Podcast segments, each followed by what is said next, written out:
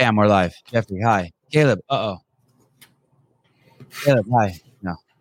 Caleb, hi. No. That's the guy in the back end. He, he wants to come on the show so bad, he keeps clicking the button to try to come on. See? And then I just click him off. like, no, dude, you stay back there. Hi, Jeffrey. Hi. Jeffrey again? I mean, that's I, everywhere I search search for him. He's a Jeffrey, and then you guys are telling me it's Jeff. I'm like, but I but I know how to read. I know how to read. Everybody calls me Jeff, but uh, Je- Jeffrey's fine if you want to use that. Sevan just practicing for the, the you know time in the future where he's in a live setting with you and he says Jeffrey. You're gonna know for sure who it is. Yeah. Jeffrey, can I sit with you? I imagine it being in a breakfast hall somewhere. Uh, I don't care what anyone says ab- about this, and and and and and I'll fight you for it, or I'll fight your mom for it. Winning the Open is as big as winning the games. I don't give a fuck what you say. Don't be like, oh, you can do the workouts as many Uh, times as you want. How about you fuck off? I disagree. How about you look at who? but- How about, how about you look at who won the Open in 2021? Tia Toomey. yeah, she went Yeah. and also won the games after Yeah. that. Yeah. I didn't. So It's it's okay. It's crazy. It's crazy that you won the Open. It's it is nuts. Hey, it's even more. It's even more credit because you can do the workout more than once. Like when people are like, "Well, you could do the workout more than once." Well, yeah, that's why it's even harder. um, but. I, I didn't do them twice. see, see, even better. Who wants to fight? Go ahead. Someone say something in the comments. I'll fucking ban you for life. Make you send you back over to Talking Elite Fitness forever. Don't worry, Brian goes over there. You can still see your favorite guy. I um, are your socks you excited on now? Are you ready? I'm pretty pumped up. It's just crazy. It's just so awesome that you did that. I mean, people. I think I think most people agree with me. I think I think like the I mean people take 20th 20,000 in the open and are stoked. Guys, you know, I, I also uh, 35,000th one year in open, I was pretty pumped about it, but it's more about just, you know, um, being able to execute the workouts well or better than I did last year and feeling yeah. like I could understand them better. I'm not putting a jacket. Uh, unless you're uh, uh, an athlete that wants to go somewhere, the open is just there to compare yourself with your past self. Like that's the only, that's the main reason for it. But for athletes, like top athletes that want to move to the next stage, then yeah, you want to perform your best. But uh, since the Open is now top ten percent, I think it changed a little bit. It's like, well, I'll just do the Open, whatever, and move on. Like the most important part is after the Open, it's not the Open anymore. So. Um, but but people see your um, uh, scores and in the open, other athletes, and then they know, they know that if, if they see you in competition, they're not beating you. They know. Sevan, I respectfully disagree with you. I understand, You- but you smoke also. I quit smoking in, in my thirties. Did you ever smoke cigarettes, Jeff? No, Never. never. Did you did you go to college? I did not. Oh, well, no wonder you didn't smoke. That's where you learn how to smoke. That's where you smoke weed. That's where you have unprotected sex, and that's where you do psychedelics. So I didn't miss anything then. No, and your parents get to waste a shitload of money. Well, it depends. I'm from Canada. It's not the same. Oh, right. Well, they pay it some other way in taxes. Uh, are, how, so so how, tell me about Dubai. How was that? Uh, it was good. Dubai is always a nice competition. Um, What, how many times have you been out there now? the this year was the third. So I was there in 2018, 2019, and then again 2021. Um, I did improve a little bit every time. Still, the podium eludes me again, but um, I mean, it was a it was nice. It's it's always nice Dubai. I like the competition. I like the venue. Um, it's an easy venue to compete at because the hotel is like in the same uh, court as the tennis court. It's like right behind. You can walk to like between events. I would go back to the room, chill, and then come back. Um, I'm I'm not disappointed of my performance. A little bit. I'm disappointed of one event actually, but uh, uh, yeah, the last day was was hard. It seems like Dubai, the last day is always the the the day that I crash and lose my spots. So that happened again this year. Was it the the Echo Bike Toes Bar workout? Yeah. yeah, it was. You know, I was. I don't know what platform was on, if it was just a private conversation, but I was looking back at the results afterwards, and I'm like, man, I'm just really surprised. Like Jeff's so good at so many things. This isn't the workout I thought would have got him. Uh, no, the the the Echo Bike is still something that I really do not enjoy doing, and uh, I mean, after the games, like at the games, uh, one of the worst workouts I've done was the 2159 Echo Bike and snatches. And uh, after that, I was like, because I've, I've I've never been a good sprinter. The those 2159s with like a machine and any other movement is not my strong suit. So we've worked on that since the games between games and Rogue because we knew Rogue would have an Echo Bike somewhere. But at Rogue, I was lucky it was paired with thrusters, and I can do thrusters in my sleep, so that's that's not an issue. And the the rep scheme was different. Um, when I saw the 2159 come up, I was like, oh no.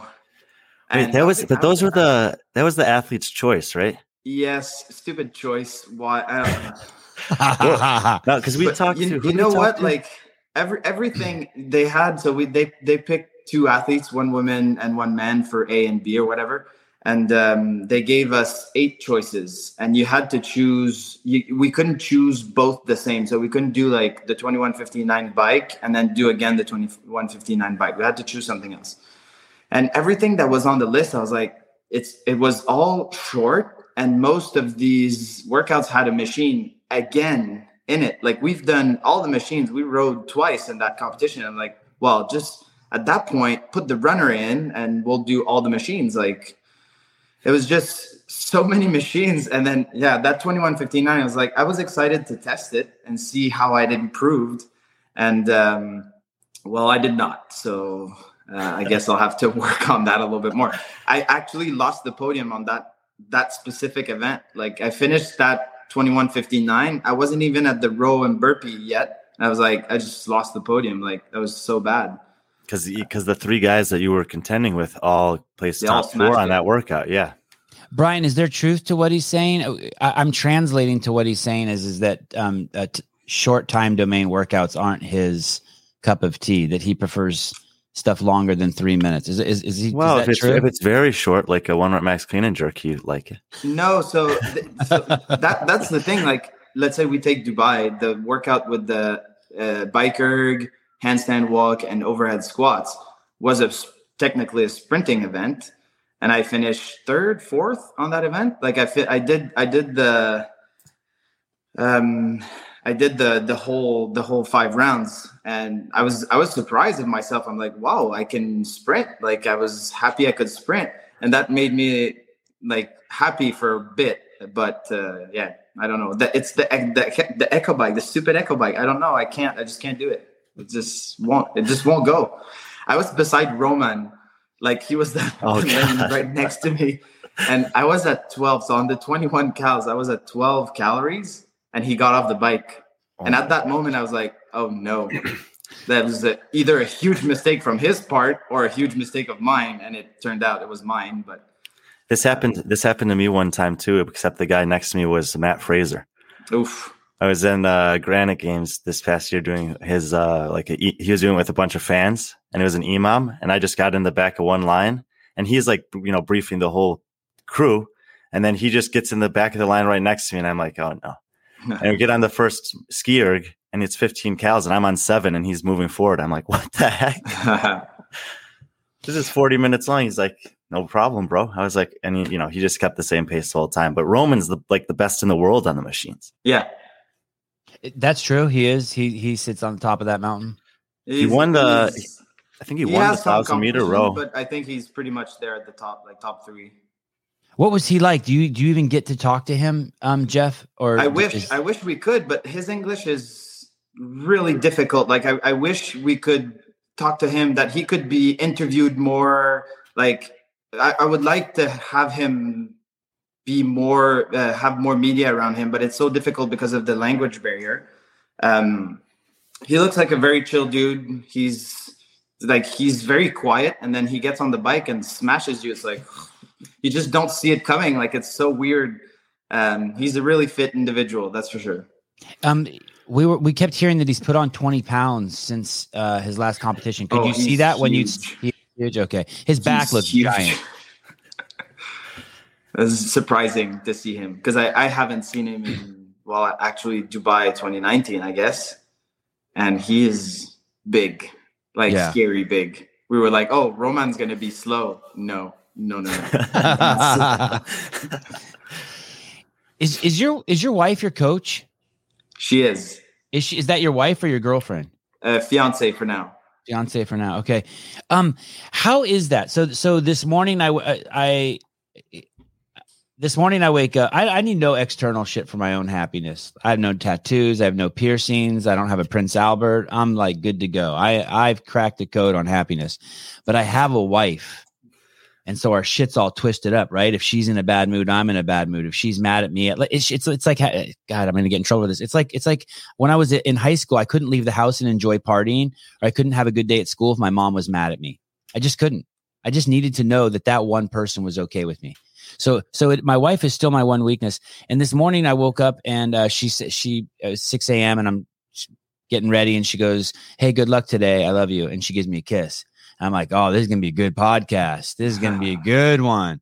And um, y- you have your wife there at the events, or your Yeah. fiance, and I'm tripping on that because your d- don't your moods um isn't that the one person you can't separate yourself from like the, even uh the morning chalk up did a piece on you in dubai in 2019 and um she says something to you about um you didn't go hard enough on something and you snap at it man maybe snap's not right but you go next time you do the swim and i'm like oh oh, oh.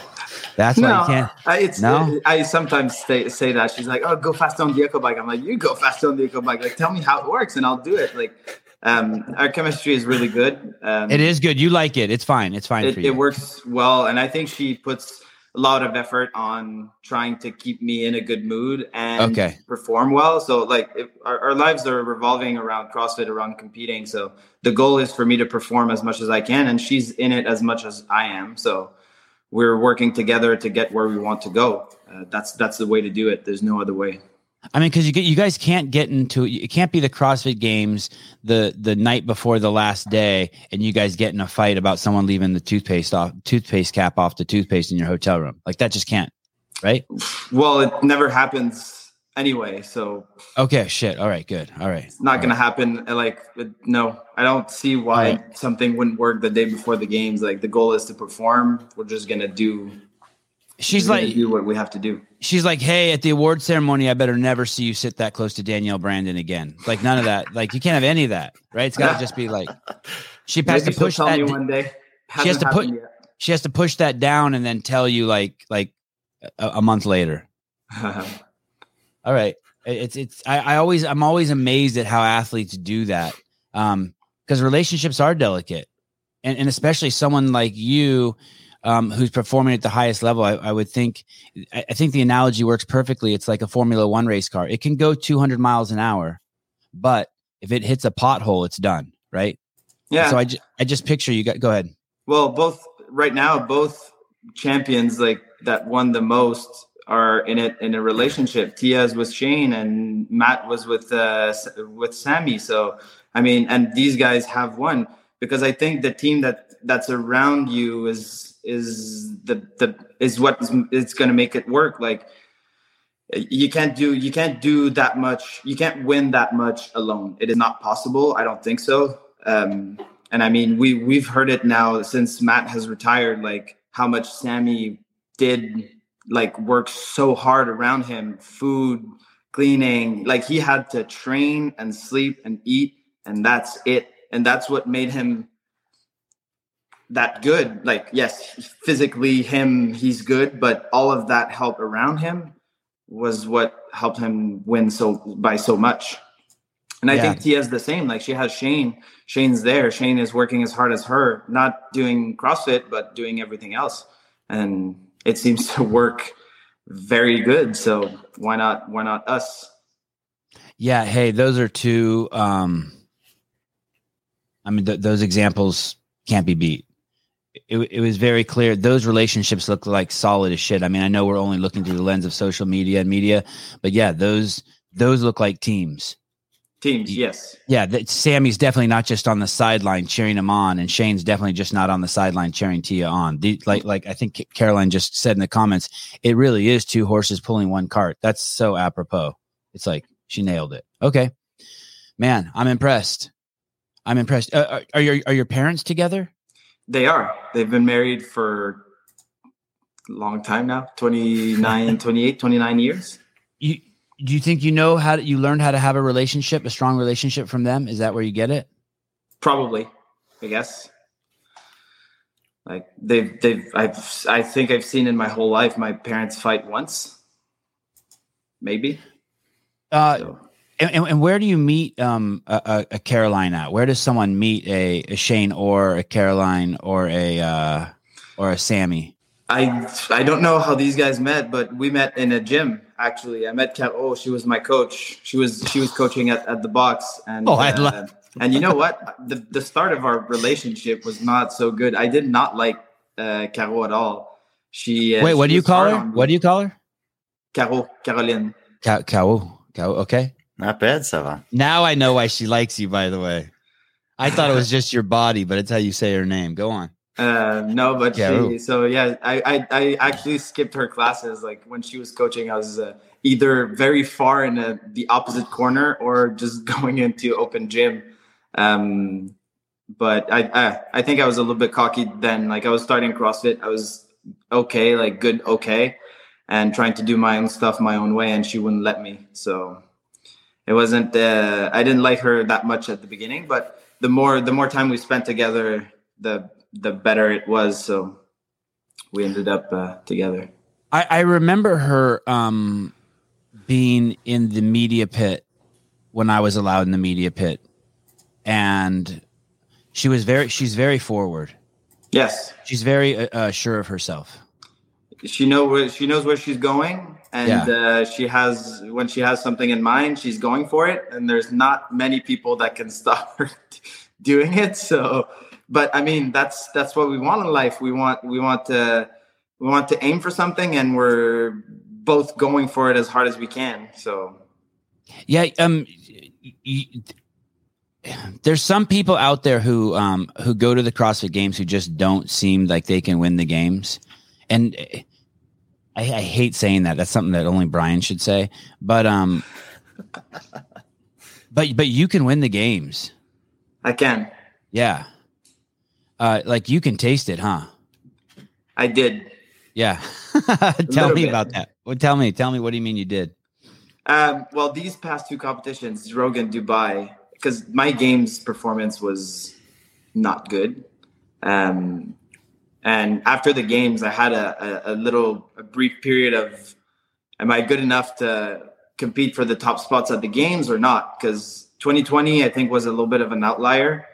Um, so 2021 was for me like to prove that that performance was valid and it didn't happen and i think rogue and, and dubai even if dubai wasn't perfect i think those two competitions validate the fact that one my 2020 games performance was good and my 2021 was just i just i just was too sick to perform some like something happened i was just not i was just not top top performance uh, performance wise. So I'm happy. I'm happy I touched the podium on at Rogue. That that was like that was basically the men's field at the games minus like three three or four.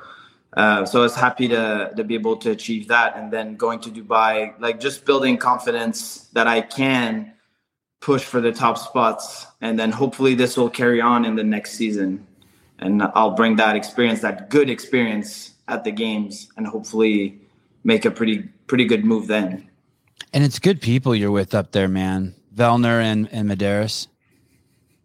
I mean, yeah, I was I was happy to put him with Vellner actually because I remember taking a picture and I have that picture still of uh, of me in 2016 uh, when the games was in Carson and I took a picture after the the event. I was volunteering back then as like this big took a picture with Pat, and now this year my picture with Pat is on a podium at Rogue. Like it's it's pretty awesome to to think that in in just a few short years, like I'm able to actually compete with these these guys and follow them, not beat them yet, but at least being there.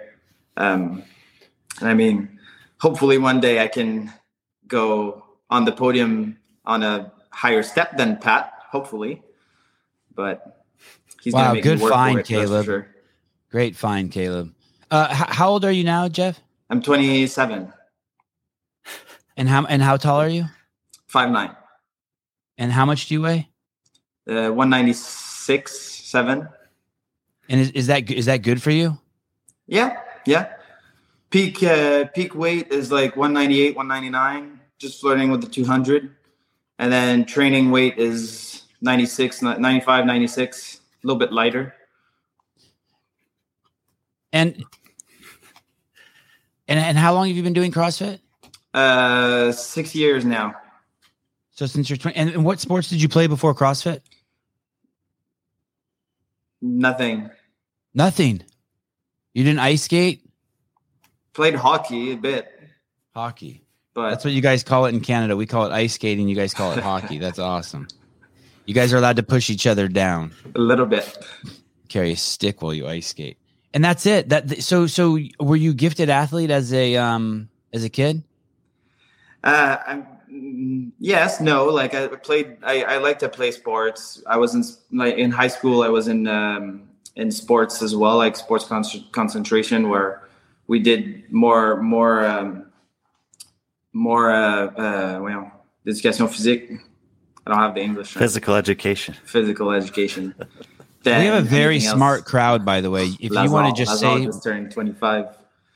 If you want to say 26. words in French, you can. Our, our, crowd speaks is bilingual. Yeah. Um, so, so you did. You were into physical activity, but nothing specific. You weren't a standout anywhere. You weren't like a great gymnast. No, you weren't the strongest. You didn't win the arm wrestling contest at your high school. Yeah, and you don't have any tattoos. I don't. Um, maybe you don't have the um the uh the pathology to win the games. Like like I interviewed this guy uh yesterday. He's the greatest bullfighter who's ever lived. He's 35 years old. And like he's you could tell like he's trying to prove something to God. Like that's what I would say after the interview. Like he sees God as his daddy and he's trying to prove something to God like, "Hey, you didn't fuck up by giving me a chance on the planet." Or you get someone like um Rich Froning, who ha- who had very two close relatives as a kid, you know, uh, die in car accidents. But maybe you're maybe you just like like you don't have any tattoos, you're not acting out, you never smoked a cigarette, like like can a can a squeaky clean guy win the games? I'll try to prove it to you. Yeah.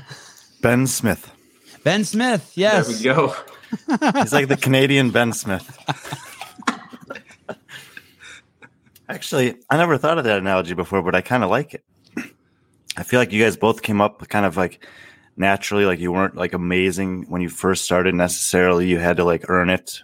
You know, he obviously started like years before when CrossFit was in a different place than it was when you started, but I kind of like that.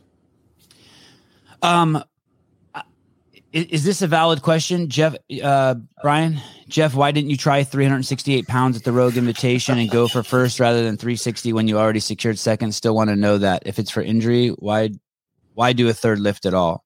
Uh, I had that question asked to me a few times actually. Um, the first, I didn't I didn't have time to think about that because Guy went Guy went for his third. Well, did not do his third lift. I had Lazar, and then I was next. So that's 20 seconds of time between thinking and lifting. And um, I did hurt an elbow on the first workout on the rope climbs, those stupid 30 pound rope climbs. One like after, before the at the at the warm up, I couldn't front rack a barbell, and uh, 360 was scary on my elbows. So I was like, I didn't want. I was the last lifter to go, and I didn't want to just bow down and not do the lift. I'd rather I'd rather do my three lifts, even if I knew that the second place was secured. Um, and I, I, mean, I was happy to do 360, Uh, not many can do 360 for two clean and jerks, so I was pretty happy with that. Um, but yes, I could have tried 368, but it would have been a huge risk and most likely a fail. And I did not want to fail. So went for 360. But you didn't have to do the lift at all, right? Nope. And I, I knew that. Um, so the only one that put 355 on his bar was uh, Saxon uh, Panchik. He was maybe he was in the first row in the middle. So I saw him at 355, and I was like, oh. I'm gonna be tied for second, and then I thought the tiebreak was the first bar, and I had I had him on the first bar, so I knew I knew then that I was I was second already, so I just made the decision to do my third lift at 360. What do you think, Brian? Should he have not have even done that lift? I'm I'm not going to question his decision in the moment. Um, what, but I was, I am curious how you liked the format of that compared to the format of the lifting event in Dubai. Um, it's much better the the Rogue one. Dubai was, you know what? I I can clean and jerk in my sleep, and I have no issues clean and jerking 365 at any time in the year.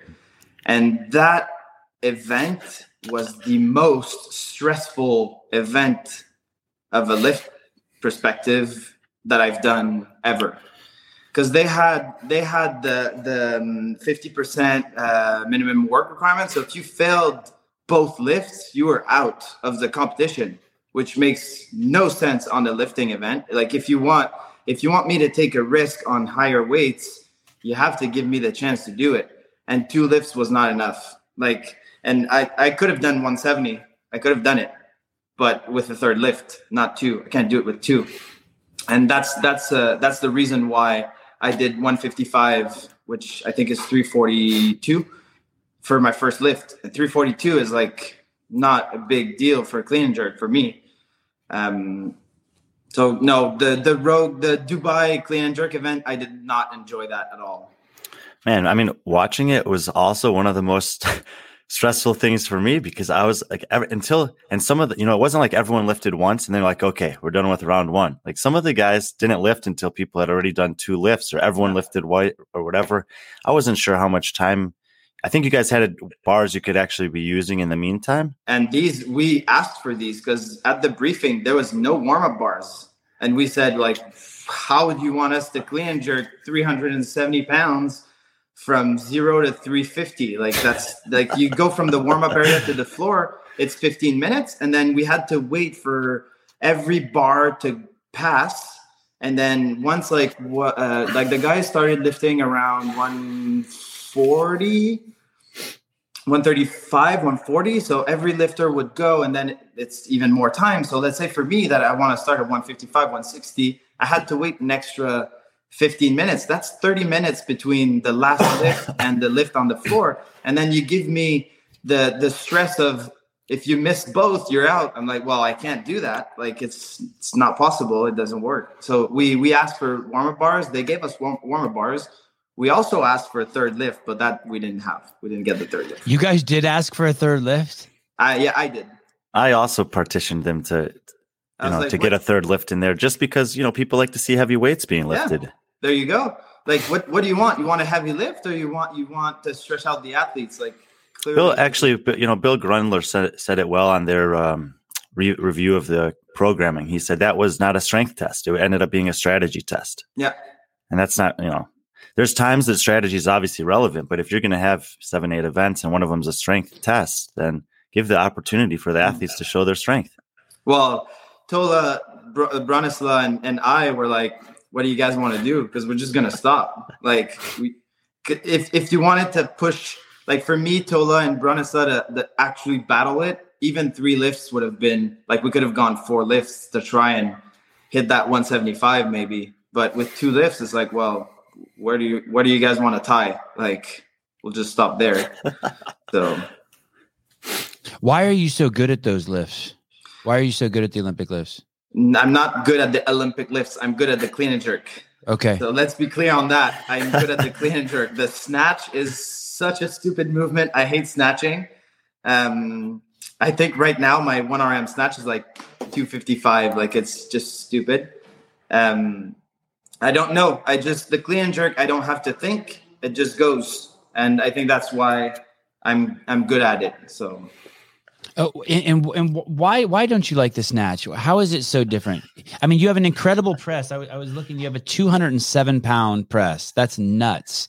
You would think that oh, being oh, anything overhead is great for you. You would love it. Uh, no. Well, I wouldn't no. say 207 is a great press. It's not. Brian, is it a great press? 100 pounds more than I can do. uh, it's it's a good press. It's not a great press. Like if I could press 215, 220, that would be nice.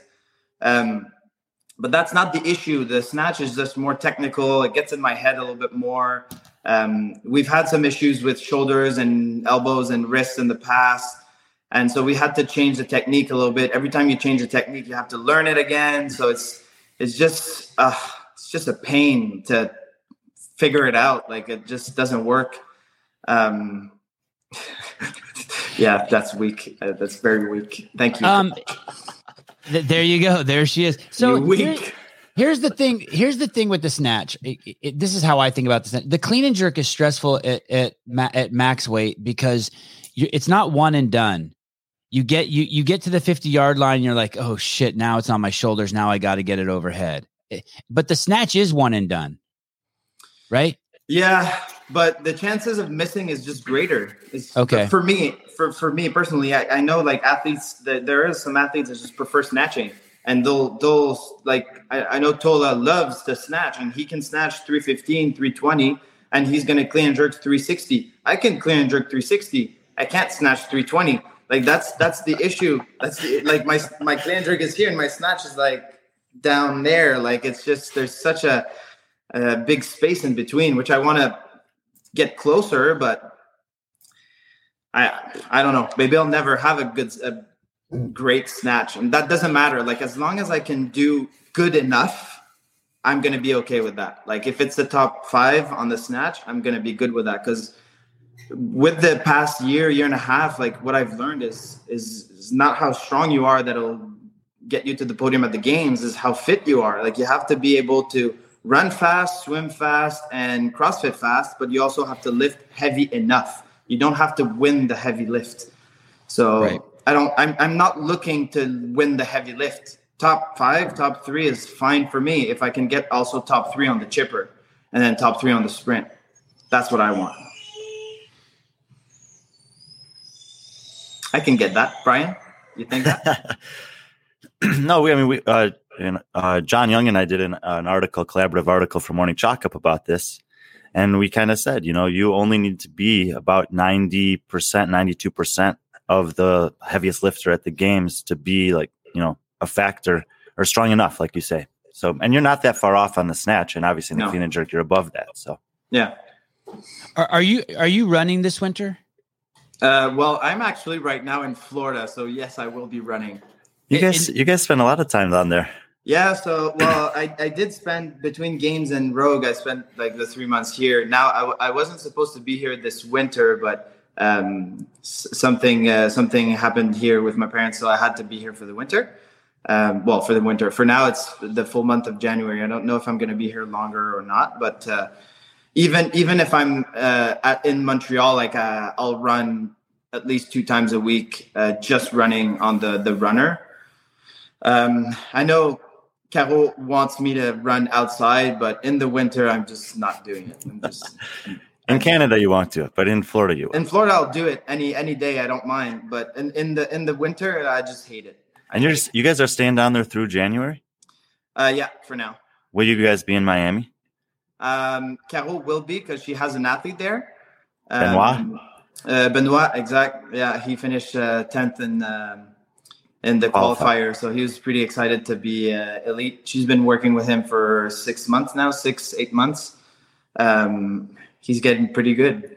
Yeah, I'm, I'm, pretty I'm pretty pumped to see him. He's only 21 years old, I think, right? Yeah.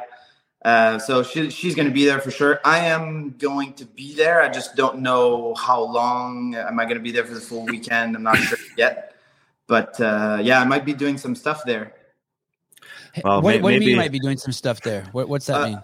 I, I I'm I'm in contact with Wodapalooza. I think they like if I'm gonna be there, I might as well do something. Like I don't know what's possible yet, but I'll I'll be I'll be there for sure. Right.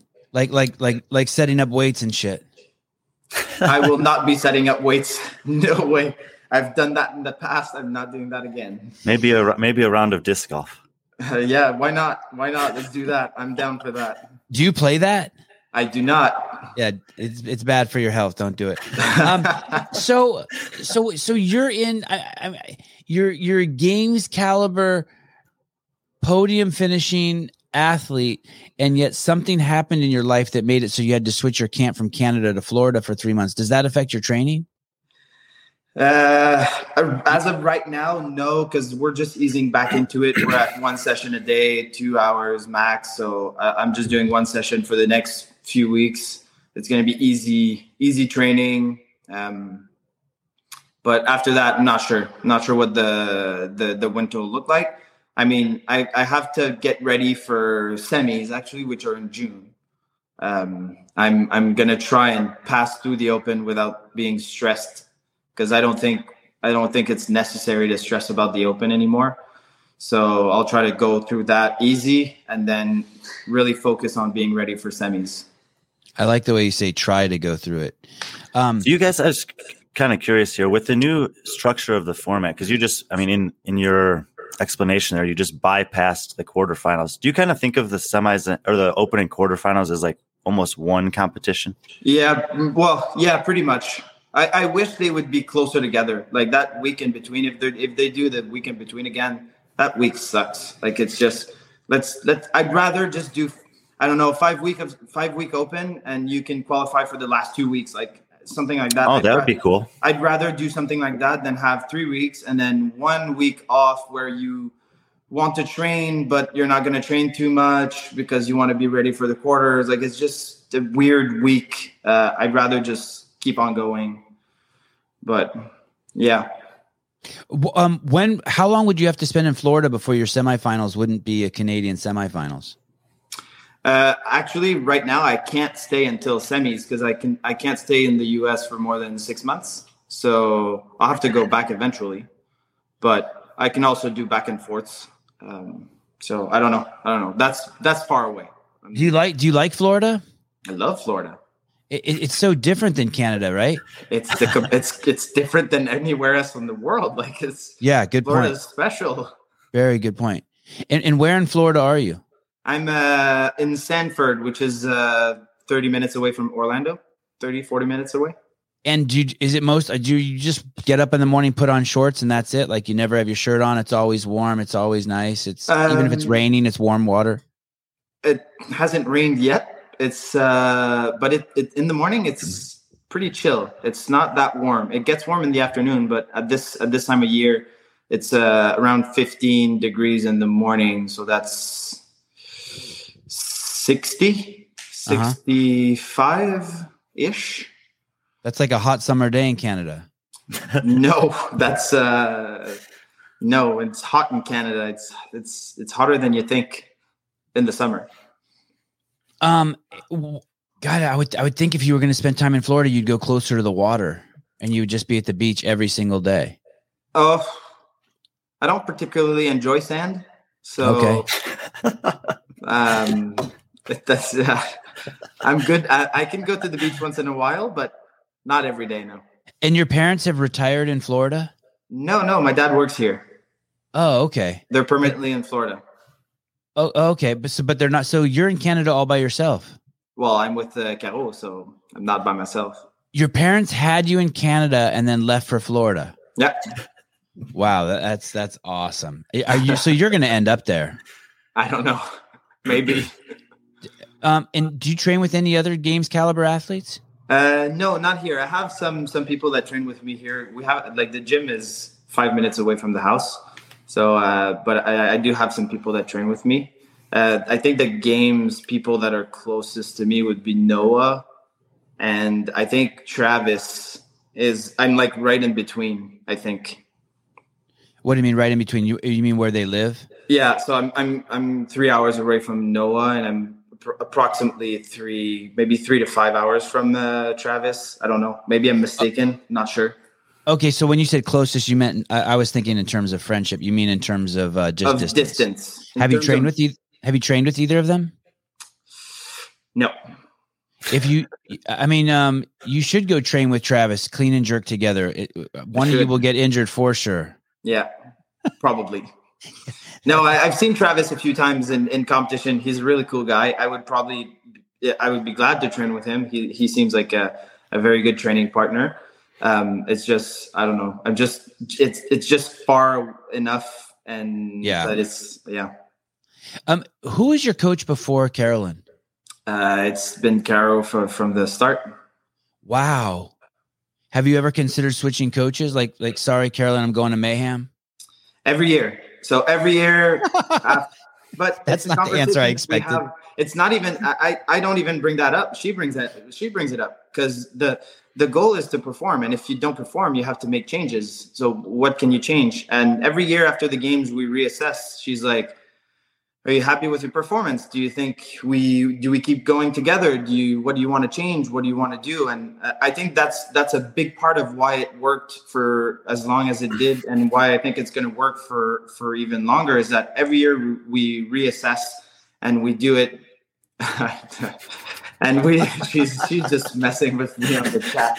Um, we reassess and then we we work from there. So, and it's been working well. Um, I, I don't think that changing coach every season is a good idea. Right. You have to let the coaches do their job, and sometimes it can take a little bit longer. And I know athletes are not patient people. You want to be good right away. You want to be able to do stuff right away, and it, it doesn't work like that. Even for myself, like if I take the snatch, like I want to snatch 300 pounds tomorrow, but it's just not happening. You just have to let time go. Sometimes I see switches, like athletes switching and switching and switching. I'm like, well, just pick already. Like pick someone, work with them, put a hundred percent effort in it, and then, it, then if it really doesn't work, then switch. But I don't know. I think that that's an incredibly insightful comment. Is that the you know athletes tend to not be patient, and if anything from studying this sport, what I've learned is that you have to be. Like you Mhm. have, and it's a it's a day to day thing. I, I mention this all the time. You know, Brent Fikowski talked about it sometime this year. He's like, when I not if I'm feeling something at the end of a long training day, and I have one more session left, sometimes I just skip it because I know that if I can string together an entire year where I don't have any setbacks or I have to take a week or two or three off because I overdid it in one session, that as a total product, that year is going to be better for me. Yeah. Um, Jeff, where are you most confident in in your movements? Like what what of the 15 workouts that pop up at the games, where are you and maybe it's not even a workout. Maybe you're like, hey, I'm best when I'm fresh, or I'm really a good finisher. I'm best on the last day. Where is Jeff? Where do you usually just shine? well, usually the strength events, um, but th- that's that's one thing that I and I think it's maybe me. Like I look at a workout and I'm like, oof, how good am I going to be at this workout? I'm not sure. I'll rip myself apart in the workout and see where I go. And and that's that's one thing that I've that I've been able to feel at Rogue and and Dubai is I was able to go in a workout, a chipper or a gymnastics heavy workout, and I, I'm not going to be good at that, but I'm going to try and then perform super well in that workout.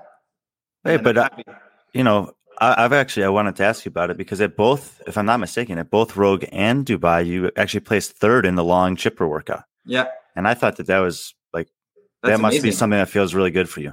Felt awesome to be able to be like on that at Rogue. It was with the muscle ups and the handstand push ups, and I was ahead of, of Justin and, and Pat. I'm like, oh shit! Like I'm beating Pat at a muscle up workout, and that was that was the main part of the workout. It was it was the muscle ups and the handstands.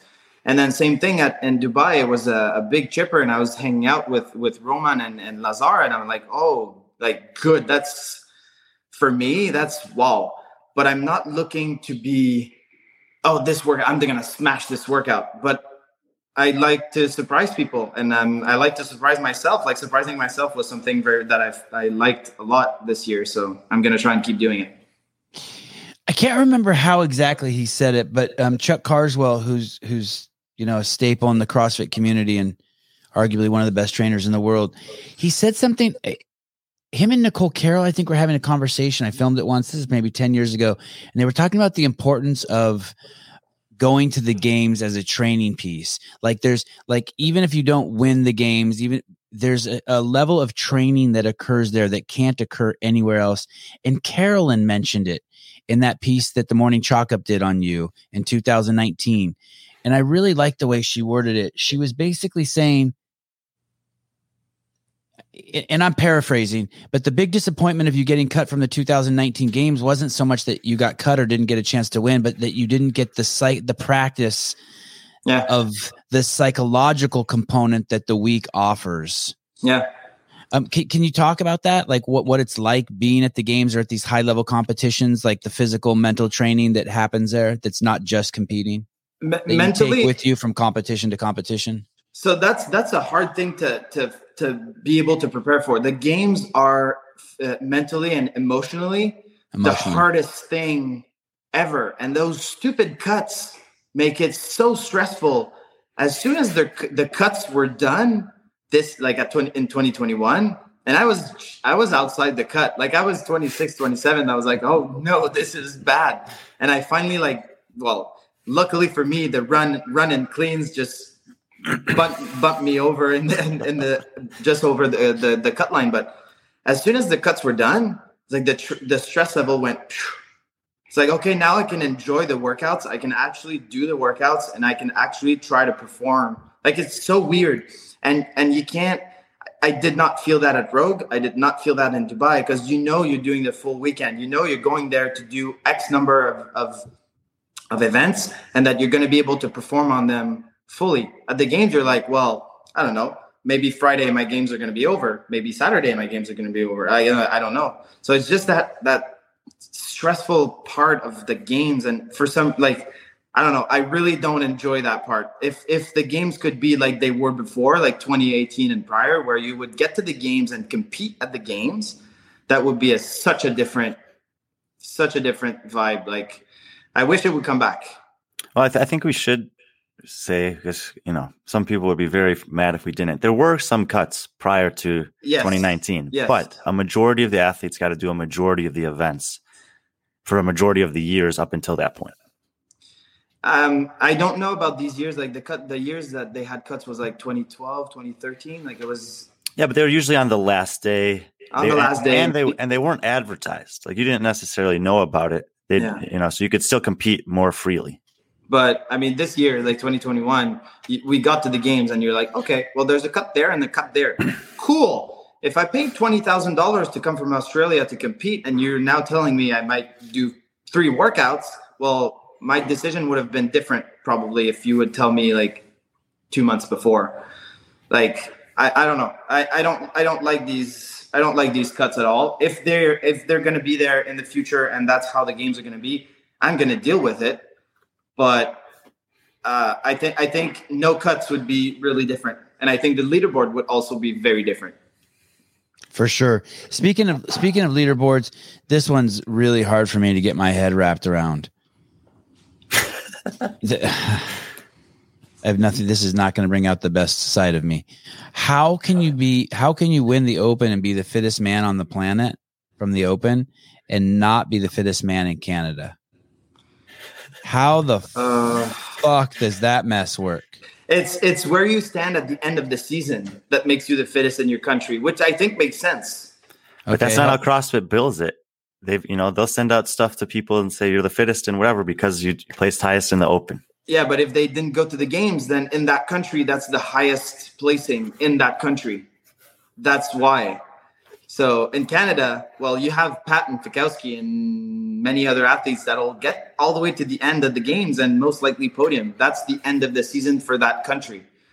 I think it makes sense. I don't think the Open should should crown the fittest in the in the country. I don't think so, unless the Open is the last uh, the the last comp- the farthest okay, in the season I, that everyone furthest, the furthest in the season for that country. Then yes, I see what you're saying. I see what you're saying. So if you would have done better than him at the games, I would have been fittest in Canada. So that placement supersedes the placement of the Open. And if you don't have anyone from your country go to the games, then, then it's, it's it's the it's the step before. If it's semis, it's semis. I think if it's if it's quarters, it's quarters, and then you're going to be crowned the fittest in your country wherever you end up in the season. All right, all right, all right. I guess okay. I'll settle down. I'll settle down. uh, do you win? do you win any money winning the um Open? Yes, I did. And and they and they it, it, how much is that? Can you tell us? So that was the first year actually the the for the Open was paid, and I I'm pretty happy I won that one. It was fifteen thousand for oh. first place. They should make that one hundred fifty thousand. I'll talk to someone. I'll send some. E- I'll send some emails after take, this. Take that one hundred fifty thousand dollars and and spread it to the twenty first to fortieth of the games. Very, very kind of you. Um, is, is this a true statement? Um, when Ad John Young says when Adler said someone had if when Adler said someone has to beat me, he can't win everything in the games in 2020. Then he proceeded to. Oh wait, no, this isn't the one. No, hold on a second, not this one. There's what there was a comment in here where basically you say, "I don't care who wins as long as it's not Mat Fraser." So I I didn't get a ton of shit for that, but I think I think for some people they didn't understand what what's what was I saying like. He was winning all the events. Imagine yeah. being us four guys being destroyed in every workout, I was like, I don't care who wins the event. Please, someone beat Mat. And yeah, I knew like I, I couldn't I couldn't beat him pretty much at anything. Uh, like I was I was happy I could beat him on the on the on the the total, and that was by seven pounds, which is not much. But I was like, the run, like someone has to beat him on the run. I can't beat him on the run. I knew that, but someone, please do it. Like, yeah. he went on to win all the events, and that was crazy. That was crazy for us to see because it's just it just showed how how much fitter he was than us. That's just what it is.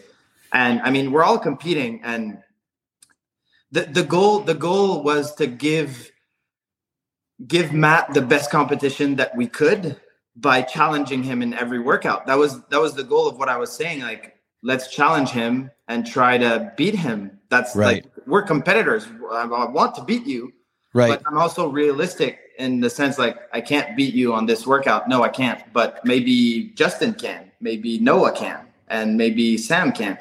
So that was that was the the, the, the my thinking behind that.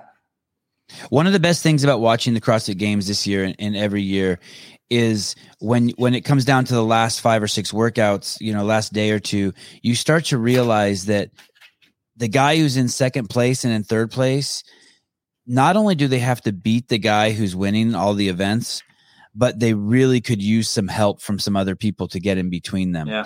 And but that also on the other hand allows the champion to really shine so even when Patrick would beat Justin, Justin would come in right behind him, it seemed like, yeah. and he just wouldn't let Pat make that space that Pat really needed. I think at that point of the competition, what happens is like, uh, and I, I lived that on the last event of, of Rogue, is you just have to follow someone. You have one guy or two max that you just have to follow and you just stay a rep behind a rep in front like you just have to and that you don't have to worry about the whole field you just have to worry about one or two guys and i think it just makes it easier to be one position apart and to be just following or just beating and that's what's that's what happens i think at, on the last few events at, at the games or any competition is that like if you want a podium or if you want to win you just have to beat that person by one spot and just so you focus just on that. As the as the competition goes on, I think I even talked to you about this at the games this year. Like you start focusing on a group of guys. You're like, I know that at this point these five guys are out of touch, but these five guys, like that's those are the ones I'm trying to to pick up pick off as I go. Yeah. Where will you compete next? Uh, the Open. And, and why not do um, Wodapalooza? Uh, just just tired. I just don't want to. I'm just I just can't. I don't. Um, I'm no. yeah, I would. I think that. Two, I mean, two of the three, Rogue Dubai and Wodapalooza, yeah. is plenty for someone that's already up, at the top of the sport. The um, I think there's there's a few that are doing the three. I think Emily, I know Emily Rolfe is doing the three. She's going to be a Wodapalooza. I don't remember. I don't know if the, in the guys there's some that are doing the three, but the turnaround between Rogue and, and Dubai was very short and this between Dubai and Wodapalooza, it's even shorter. Um, I'm just, I just don't want. I don't, I don't. I'm not in the right space mentally to just go in in another competition. And nothing against Wodapalooza, but I've done that competition before, and it's it's it's it's a hard competition. It's going to be somewhere around nine, ten events, maybe even more. I just I'm just not ready to f- fully go full gas in actually any workout at the moment. So. Um, it's interesting you say that about Wodapalooza because we did also hear that a lot about um, Dubai. We would be told that Dubai was basically just just Destroyed, a grind, yeah. a grind. Yeah, that was different this year. It was really different this year. I think you'll see um, the the Wodapalooza program is not it's not too crazy this year either in terms of uh, volume, especially volume per day. I feel like the the competitions are starting to get a sense of um, that you know we want these athletes here and we have to give them a good test. But if we're beating them into the ground, then like that's a turn off too. Yeah. As we get closer to it, do you feel like you're missing out at all? Like, are you like, ah, maybe I? Is there any party that's like, okay, maybe I will jump in? No. No. No, not at all. And, and it is interesting that you said that not only do you not want to compete right now at a competition, but even in your own training, it sounds like you've dialed it back a little bit. Yeah, I'm going easy. Easy on my mind, easy on my body. The secret to longevity, you can't stay in that that ultra competitive mode for the whole year, year no. after year. It's impossible. Um, uh, Jeff, have you, do you know any CrossFit athletes? Like, know any CrossFit athletes who t- do performance enhancing drugs? Have you I ever? no. Have you ever seen anyone? No. Yeah, me neither. Have you, Brian? I don't think it's something that we are going to see. Like, if you are doing PEDs, like it's not something you're going to advertise or talk about. But I, I, I hear you, but part of me thinks that like um like like the like the guys on the high school football team who did it at my high school, they all did it. You know what I mean? They talked to each other and they did it. You would just think it, every time I hear about it, it's always just like speculation. And I'm just so fucking tired of hearing people fucking speculate. Uh, uh, speaking of PEDs, how is Ricky in uh, Dubai? I I mean, going in, and I, I know this is long. I have two minutes left, by the way. Okay. Just, uh, um, but That's yeah, she going, said going in going in Dubai, like I was I was uh, I was open minded about Ricky. I mean, he did his four years, and I think I think he's uh, he's he's coming he's coming back, but he he's a cool guy. Like there's he's just he's just a guy. He's just an athlete. He's good. He's fit. As long as he's tested right now and not using anything, just bring it bring it on. And yeah, my goal was to beat him this week. Like on that weekend, I was like, I got I just got to beat you. I was close. I could have I could have beaten him. Like it's not impossible to beat him. And um, but yeah, I mean I mean uh, I'm, I'm ha- not happy he's back, but like yeah, he's back. Let's do it now. Let's let's let's compete. Let's compete clean and see what you're worth and see what I'm worth against you. How's his English? Is it better than Roman's? oh yeah, love it. Well, I you know, like you said, assuming that he's clean and that he's, you know, he's competing clean, I like it because he's obviously another guy thrown into the mix. And one of the things I always liked about the games is that you get a bunch of different competitors from all over the world. And we haven't had very many Australian guys threatening for podium over the years. So to have one is, you know, if, if you can do that is, is kind of cool to just round out the field a little bit globally. Yeah. Uh, guys, uh, Jeff told us uh, before the show started um, that he's only going to be able to be on here for an hour, so we're going to let him go. But Jeff, we are going to bug you. Yeah, sure. Anytime. Anytime. Are you going to be, Are you going to be watching Wodapalooza? I, I'm most likely going to be physically there, so Okay, cool. So we're probably going to try to send you some links throughout the the week. yeah, sure. And uh, try to get you to pop on the podcast like we had Christoph and Patrick Vellner and others pop on in the past. Yeah. Um, low stress, but if you can, we'd love to get your feedback on the events yeah. as they go and sure. help build my popular. I mean, our popularity. Yeah, I'll do that. Okay, great. Cool. All right, brother. Thank you. Thank you. See you, Jeff. Ciao.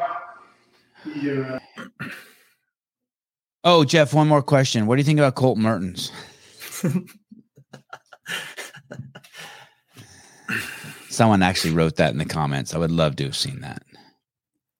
Uh, three. Oh, that was nice of him. In the private chat, he said three minutes. Mm-hmm. Yeah, that was a, that. That That's like what I whispered into my wife's ear. I don't give her three minutes, but I whisper into her ear, "You have ten seconds. You have ten seconds." Oh, what did you say? That that hour went quick. It did. You know, he's. Uh, I remember even a couple years ago when he first um, started doing some of these podcasts and interviews and stuff, and he was, you know, he didn't have the same presence in front of the camera or, or uh, you know, an interview that he has now. But he was great. I Could have kept him for another hour, I think. Oh, for sure. It, I always got the impression from um, I, that's the first time I've talked to him. Um, but that he was squirrely, that he was combative. Like I, I, I've heard that he um combative, squirrely, um, a contrarian. That he likes to like, like kind of like how I um maybe a little bit more like Vellner. I, although I, I, that's a little harsh to say that about Vellner. A little strong, not harsh, strong. No. Yes. No comment. You, I mean, you kind of just lost me with all of that. You didn't hear you didn't uh, you, that uh, Adler was um Just Combative? Yeah, or just strong, opinionated that he was going to be just a little bit more. No. Anyway, uh, I, I I like his attitude. Uh, When you interview him, he sounds like a champion. are you looking? Are you reading the comments right now? No, no. Uh, bring her on. She he, Vellner's a libtard. Sevan, she's ready. Send the link. I'm ready. Oh, oh, t- to to come on. Yeah, yeah. Do you how do you have another twenty minutes, Brian? Sure. Sure, I have another. Tw- uh, how, I don't know how to send her the link. Do you have any, Caleb? Do you have any uh, thoughts on that? How to send her a link? Oh, you're muted. You just need her number. oh, Oh, she's gonna call in. oh no, this is someone named John George calling in. Let's see. Hello, John. Yeah. How are you? I'm great. How are you guys doing? If you're not, um, uh, uh, what's his name, Adler's coach, uh, I don't think you should be on the show. What are you doing? I'm driving and I just got on and I missed the interview, but I have a uh, I have a question for you and um, for you and Brian. Okay, hold on. me. Okay, go ahead and ask it. I'm not listening though. How do I send Caroline a private chat with this? Uh, send her a link. I I'm don't know. trying, guys. I, I don't know how. I, Try to send it on IG. oh yeah, yeah, yeah, yeah, yeah, yeah. Good. Who who came up with that? You got a raise. Burpees. Okay, go ahead. Ask the question. Ask Brian while Hey, I find a hey. link to send to Caroline. All right. Hey Brian, I got a question about the prize purses for some of these um, out of season events. So like the uh, the Dubai. Do you, do you do you think these contests or these competitions can continue to attract the big name athletes if there's going to be such a huge disparity between say first and in that case even fifth? I mean, it was kind of it was kind of crazy. Um, yeah, no, it definitely is. I mean, there's big prize money at the top, like you said, and and obviously that's alluring and and appealing for the athletes. But yeah, you go down just. Uh, I mean, Morning Up released an article today that had the final payouts from Dubai, and after like four athletes, it drops all the way down to around I think maybe ten thousand dollars or something like that, twelve thousand depending on event wins. But uh, I mean, the athletes know what they're getting into for now. I think that Right. I think that it'll continue to evolve. And um, I mean, what I'm really hopeful is that there's something in the future where you recognize that if you're able to make it into the elite divisions at one of those competitions, that there's like a baseline that you walk away with, like kind of like how Rogue has. Um, Yeah. but but for now, you know, like you know, Wadapalooza is a good example. There's there's like 45 men in the elite division. Like that's a lot of men competing there, and there's a lot of different avenues that they could get there relative to a Rogue, where it's only an invite. Um, and that invite is, you know, for the most part, based on extremely impressive competition results. So I think there's still some evolution Right. that has to happen there. Uh, and you know, even though we're at the point where we want more um, more athletes to be competitive in this sport, we still have to like keep in mind the big picture that it's fairly young in the sport as a whole, and there's a lot of you know figuring it out again after what happened in 2018, 2019. So hopefully, it just Right. continues to It improve. just seems like is I didn't look at the Wadapalooza payout, but it just seems like man, it's it's great if you're winning fifty thousand, but you drop down the you know fourth, fifth place, and it's like seven hundred bucks. Like, come on, man, that's not even buying their food. sure. Um, yeah, and we so I was just highlighted. and- no, no, No, you're you're right on the money, and we highlighted this year. We've talked about it on the show too. That there were you know guys who made the top twenty at the games that lost money on the game season because of the registration fees outweighed the total prize purse that they were able to pull in. Right. Cool. All right. Appreciate you taking my call. You guys have a good day. Word. Uh, Caroline, you have the uh, link in your DMs. No, this isn't a ta- uh, Garth. Ta- this is this is Garth Taylor Jiu Jitsu. This is where my kids uh, train. I have beard hair on me. Seven, check this shirt out. Look at this disc golf Christmas shirt. I know that is act that is pretty cool. You know the, that the coolest thing about disc golf is the basket. Uh, The bas- there she is.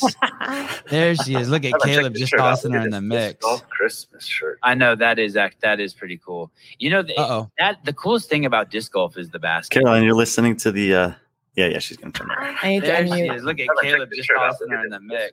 Oh, Caroline, you have to uh, close the YouTube window and then we'll unmute you because we're getting uh, crazy feedback. I think you have two windows open on your computer. It's okay. Very normal. Very normal situation. It's my How's that better? time. Yeah. Everyone has their first. Happy you're mine. Uh, ladies and gentlemen, this is the. She not only um, bathes Jeffrey Adler and puts him in bed every night, but she coaches him and tells him what to lift, where to lift, and how often. Uh, thanks for doing this. Pleasure. Um, I was asked Ben fun Ber- with comments. I, I asked Ben Berger on this question. I want to ask you this comment, um, uh, this question: who, who should just not bother? How do you know if you should even bother wanting to be a games athlete? like, is Colton Mertens just too small at five four? Like, should he just say, like, should he be a jockey instead of being one eighty five? Should he? I mean, he might be too big for a jockey, even if he dropped to one fifteen. I think everybody should fully pursue what they want to. So if you want to see if you can be the best, then put 100% effort and try. And, you know, I, I don't think I don't think people should be afraid of failing. Uh, you're going to put your best foot forward and and really try. I think eventually, yes, as an athlete or as you're working on any particular goal, you're going to realize what your upper limit is. Um, but I think that's for most of us because it's hard to put 100% effort into something. We are never as close to that upper limit as we truly should be. And I guess when you mean, um, well, could you define hundred percent effort? I guess when you when you say that, it's also like not only putting hundred percent into something, but letting all the other shit fade away. I mean, yeah, for CrossFit, like we focus on training a lot. And I'm happy in the last few years, like recovery has taken a little bit more space, but it is about your nutrition. It is about, you know, your body work. It is about your sleep and everything that comes into it. And everybody's going to have a different protocol that's going to maximize their chances at doing and being their best. Um, and I think that's a path that everybody kind of needs to figure out for themselves. But doing a hundred percent of everything that needs to get done. That's eight hours of sleep or more if you need more, right? Like that's just one example. Um, is there any? What about people who are working? Can you can you go to the CrossFit Games? Can you be a successful athlete and, and have a, a full time job also? I don't think that it's for everybody, but I definitely think some some people can do it, and we have seen it in the past. Um, Griffith, what's what's her first name? She did it. Vellner was in school full time, you know, still working. I think Vikowski, one of his first years at the game, was doing it. I think eventually, and, and that's the thing, like once you get there, you're going to make the choices based on where you are at that time. So in order to make it to the games, I think some people can do both. It's just a question of structure. And if you're saying yes to a job and yes to training, then you're saying no to everything else. And that's fine because that's your goal. Um, but then once you make it to the games, where do you want to be on that leaderboard? And I think that requires another set of questions, another uh, you know, set of, of protocols. I, I I started in, when you were saying that. I was imagining a hot air balloon, and it's at like ten thousand feet, and you really want to get to eleven thousand feet, and so you have to start throwing shit off. Yep. You got to take your shoes off, maybe your pants off, And not your socks. You have to have those on. your your teddy bear that you that you think you have to sleep with every night, or you're not going to get a good night's sleep. It, and and then I guess that brings me for, full circle to the person who's in the um, hot air balloon with you. and I think you nailed. I think uh, Jeff nailed it. You look at Sammy, you look at um, uh, Shane. They cannot be. They have to. They have to make themselves. Um, uh, what's that called? Um, not expendable. The opposite of expendable. Oh, um, Inexpendable. Essential? basic. Yeah, essential. You have to. You have to make yourself like essential if you're going to be a mate. You, you can't even like because you want to push this hot air balloon so high that you have to be basically helping blowing hot air into it instead of just sitting there and going along for the ride, right? I mean, Yeah. And then you hear about these couples where where the mates like I mean I think Rich just talked quite openly about it, and I've heard other people where the mates like, hey, enough is enough. I like I I I I, I don't want you doing it anymore. Like I, I need you back at home. But your relationship's not like that with Jeff, right? Yours is like, hey, we're No. we're we're going higher. uh, I think Do you even talk you about it? Sorry, I don't- right. Oh, that I don't mind talking about it. I think everybody needs to find the right relationship for them and for you know for as an us. Um, and so we from the beginning were very symbiotic. Like we started talking and we were talking multiple times a day, every day, and it, and but it came naturally. Like I was never oh it's three day rule and like all these things and like it we didn't have to mess around with that and it worked for us. And since that, we've spent every day practically almost, I'm in Montreal, um, almost together. And that works for us. I think not every person and every relationship and every couple needs or wants that in order to be successful. So, you know, as an athlete, that's, you know, very, that's one category of, of person. Some people will want to spend a lot of time with their significant other and some don't. Some people can be coached by their significant others and others can't or won't, or maybe that's just not the right person for that role. And that's perfectly fine. But for us, it, it works. Do you work out with him? Define with. I mean, like, will you guys ever be? I mean, like, even like if you guys went to um or did a hotel room workout, like, would you guys ever do a hotel room workout together or something we- like that? Yeah, we train together. Okay. Oh, what? Why? we- Do you when you say with like you'll go do a beach run and you'll sit on the beach and yell at him to go faster? That's working out with him. Part of it because I can only work out for like I'll do one workout. I'm not doing his full day of of programming. I do not have the time or desire to do that right now because we have the box. I'm running the box. I'm doing the programming. Like I have other tasks and and I take my responsibility as a coach very seriously and he takes his responsibilities as an athlete very seriously, meaning I need to put my time and energy into being the best coach that I can be for him and for my athletes. If I'm spending six hour of day training, that's not the most value for my time as a coach. So um, I do spend time with them because yes, I want to see him move. I want to see him react to certain stimulus. I want I- I want that input. But other than that, like I'm I'm not trying to follow him on every workout. I'm perfectly fine with scaling workouts, things like that. I enjoy doing CrossFit. I like working out. I like taking a class. I'm not fit. Thank you. I'm not fit. Um, hey, Sevan, do you know anyone who follows the CrossFit.com programming? Uh, who is just telling me that they do? Uh, that they. I think Hobart follows it. He writes it, so hopefully he follows it, right? Yeah, I think. But I don't know. uh, If, I don't know if he's followed it for you know years on end or anything like that. I know my wife cherry picks it. I know like she cherry picks it. I would follow it if I did anything besides assault bike. I just do assault bike.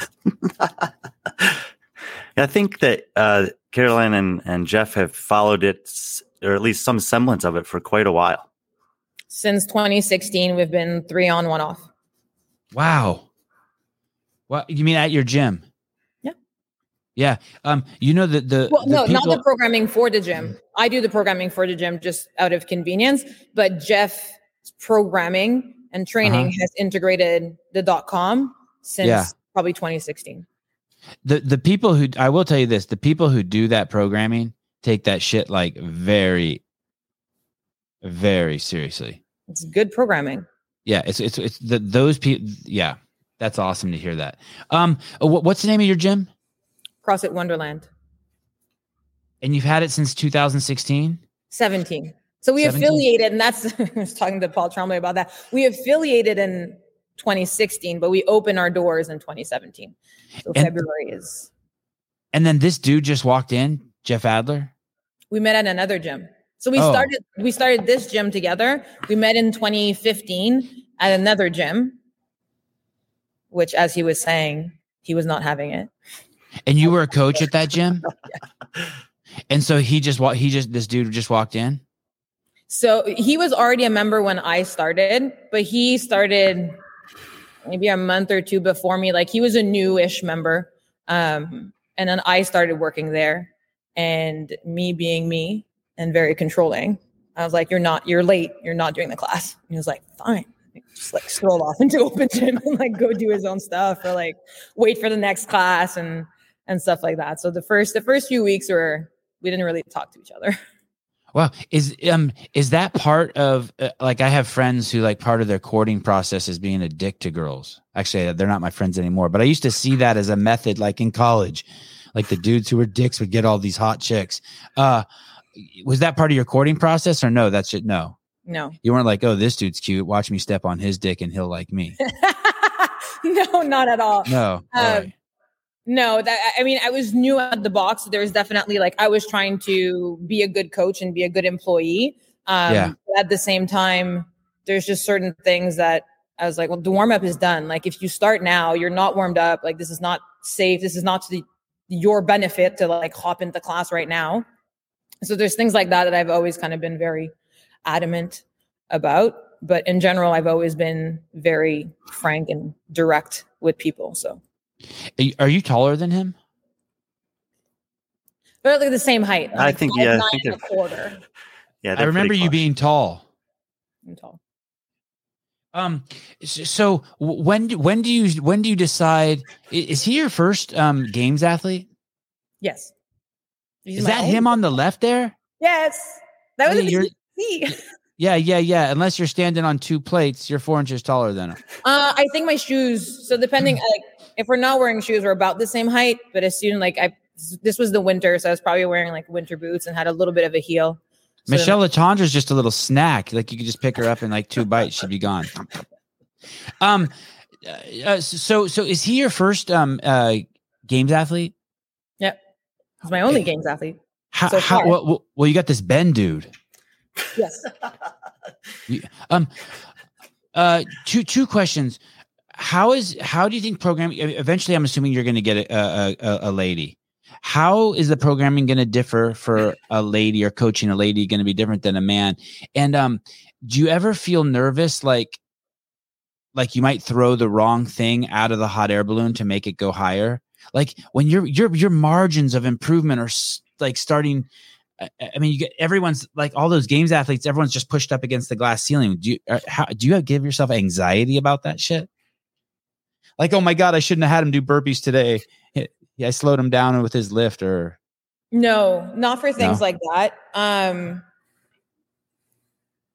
it's definitely been a learning curve for both of us. Like I'm happy that we've made it this far and that we've done it we've done the whole thing together, but I mean, I was unproven. So yes, everything every decision that I've taken up to this point was like not flipping a coin because I obviously do my research, but it was like I want to try this out. I want to test this theory out. Like we've done three on, one off, which is the CrossFit methodology. And I was like very adamant, like, I want to try this and I want to see if this would work to make it to the games.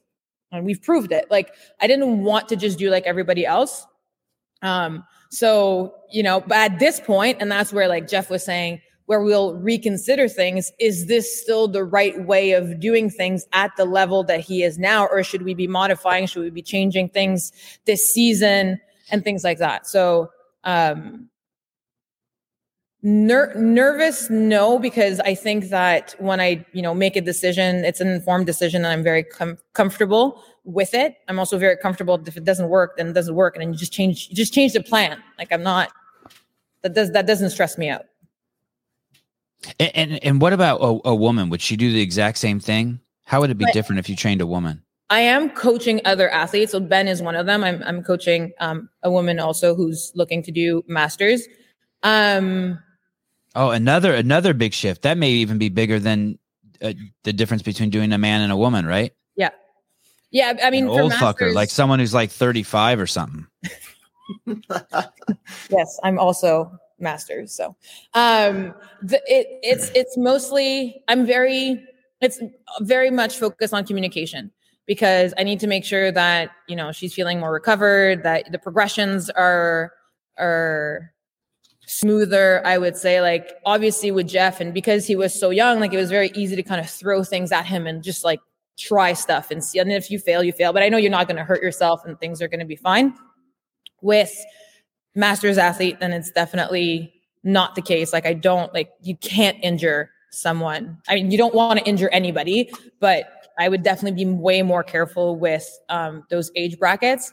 And then for the women, the only thing for me is now learning all the stats on their side because I'm I'm not as well versed that I am on the on the men's side of like what do you need to make it to the next step? What are the benchmarks? What is, what do you, what do you um, need to progress? And same thing with so whether it's a woman or the masters or all these different categories, what's that one percent look like?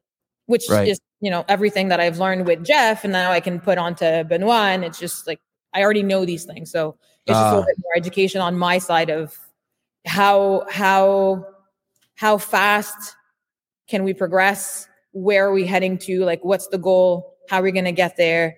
And managing all of that.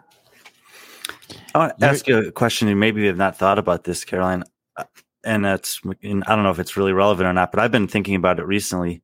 I have to think that when, like, when Greg Glassman first started doing this, and he was writing benchmark workouts or creating the you know original girl workouts or whoever did that, that there was some degree of testing. Like he would go in the gym and he'd say, "All right, you know, Amundson, put on 135 on the bar. Annie Sakamoto, put on 85, and we're gonna have you do 30 clean and jerks for time and see how close the times are. Oh, the girls are winning. Go up to 95.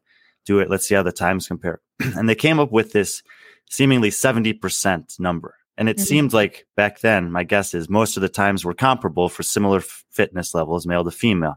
Yeah. But I think that's changed over time. And I feel like be, basically the potential of women wasn't wasn't realized reckon, you know compared to the potential of men because it wasn't as common for women to lift heavy weights as men. And obviously this is not that relevant for gymnastics except for maybe something like a deficit handstand push-up or something like that. But do you think that there's any precedent for redefining because women have like they basically moved the line forward. Yeah. What's comparable? Like I feel like grace should be 105 for women now because their times are just a little bit better than all the men. I think there's definitely some workouts and some type of workouts that the weights in particular should and could be readjusted. Um, I think that, and I'm surprised that you know if we take the game as a test and we see and we use that as as comparable values if the women are beating all the men in terms of time and they're doing everything well maybe it's not heavy enough. Or maybe you know if they're sometimes like on the handstand push-up they'll have a little bit less reps.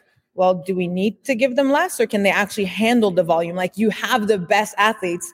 Let's right. test test these theories for real. So i definitely think that in the last three years um, we have some data that, that can point to that. That's some of the workouts. I'm not saying on all of them, but for some of the workouts, there should definitely be some consideration. And if you look back at the open weights from like 2010, 2011, 2012, they don't make sense in terms of today's standards. Like you had clean and jerks at 165 for the guys and 105 further and you're like what like so we have adjusted the weights over time i don't see why we can't do that for the future and actually look and really research this and make sure that we're still giving the women a fair test Kristan Clever remarked on that in the in the early years. She basically just said that dot com wasn't.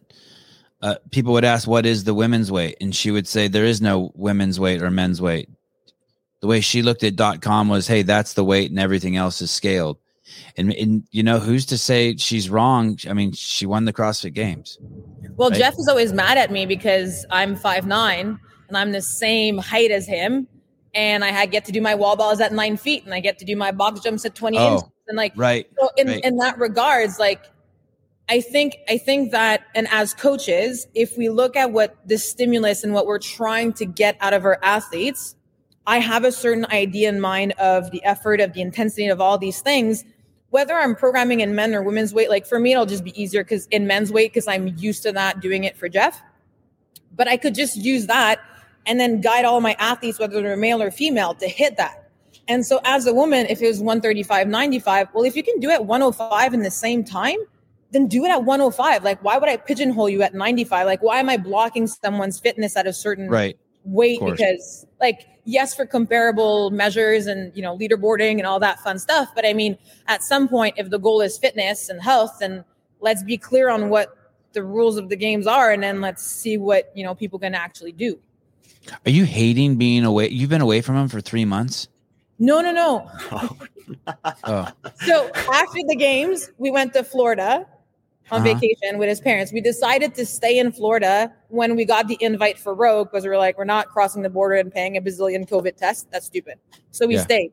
After Rogue, we came back to Montreal to prep for Dubai. And then we left together to Dubai.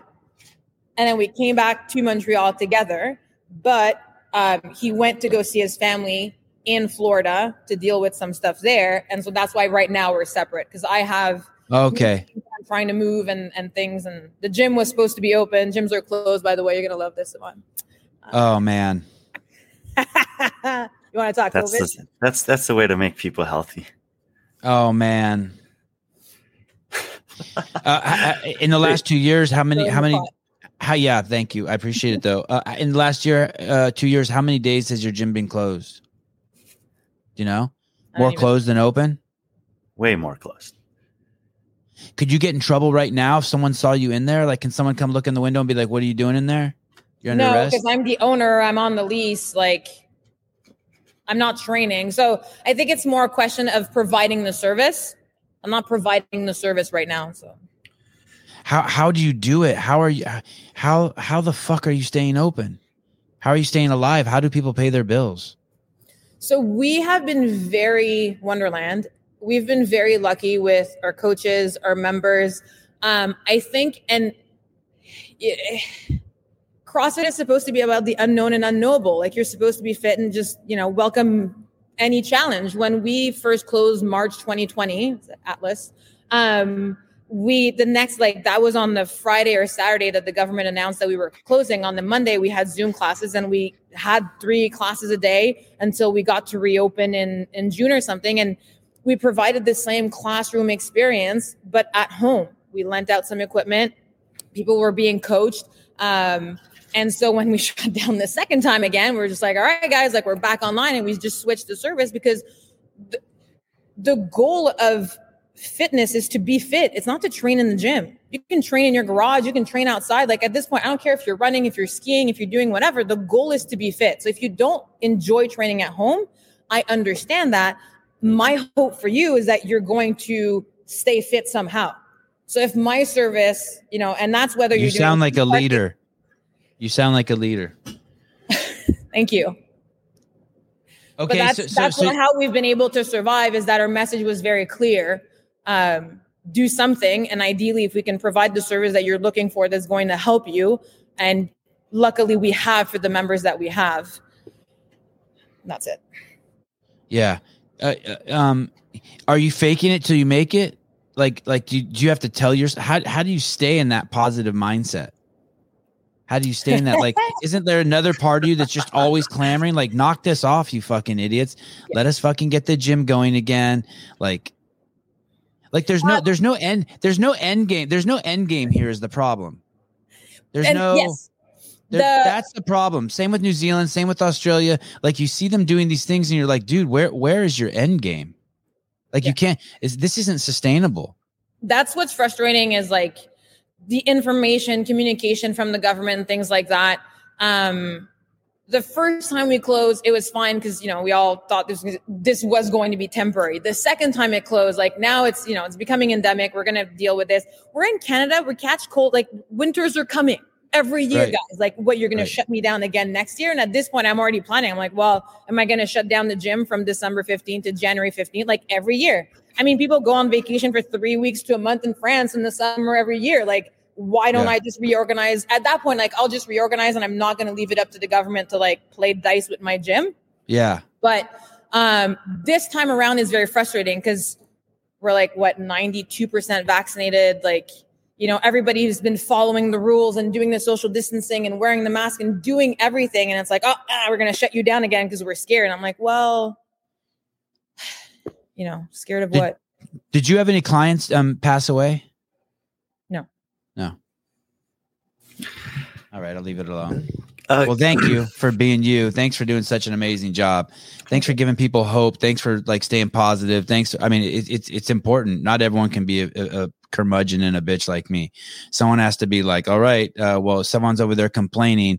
I'm going to run a class here. Turn on your you know computers and let's get going. Let's shake a leg. Sorry, Brian. Go mean. I've, I've had my moments,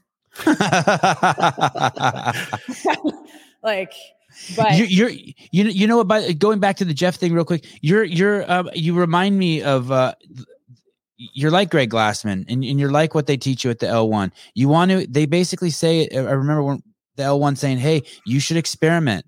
It's your body." And you experiment on yourself, and you experiment on Jeff, and you guys have had the trust to let you experiment on him. It's fascinating. Do you talk to any other super high level um, coaches? Do you ever uh, like um, text or email with Max El-Hag or Ben Bergeron, or do you ever, you know, pick um uh what uh any anyone or else's maybe, brain? or maybe Michele Letendre. Or, yeah, Michele Letendre. which is which is weird because we're really close to each other. Um, like I, I kind of do my research on my own. So I've read Ben's books and you know listen to the podcast and this and that. Um, follow Henshaw. Would love to talk to Henshaw if anybody can hook me up. Um, the, stalk him. Just stalk his ass. um, He's such a nice guy. Yeah, just Yeah. reach out to him. I would love to talk to him. Um, and that's something like again, me as a coach, like to develop is something that for the next year I was very much wanting to do. So talking to Max, talking to Jami, talking to other coaches. And I mean, you can look at my programming, you can look like, tell me what you think. Like, what am I doing right? What would you do? Like an exchange. And I think I would hope at least, you know, for the top level athletes and for the sport, it would be beneficial if we like like get all the coaches together and let's like open our books. Let's see what other people are doing because if we can that will make the sport advance.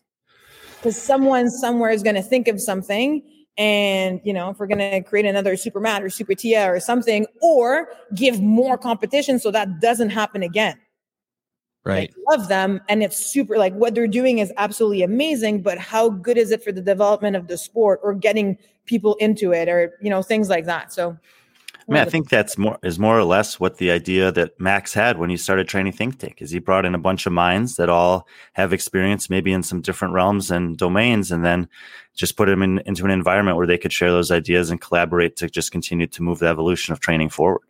Yeah, I mean, I'm always I'm always open to talking to to other coaches, regardless of their level of you know experience or fame or whatever. I mean, we went to our local pool and we took swimming lessons from you know this no and I mean he's good. He's a teacher. He, that's what he does is swimming. So let's do it. I'm always I'm always open to to learning. Hey, do, uh, when when you do open, do you have to check to see if people are vaccinated if they're allowed to work out in your gym? yes. So as of September 15, we needed a vaccine passport to be able to train. So people Everybody in the gym is vaccinated. Double. Do double pe- uh, you- really like there's not people like me who would just tell you that so they could come work out there. No, you need a code, QR code. And I mean, you can try the- and fake it, but then uh, it's uh, who- detectable. wow, that's that. So is that how all the businesses are there?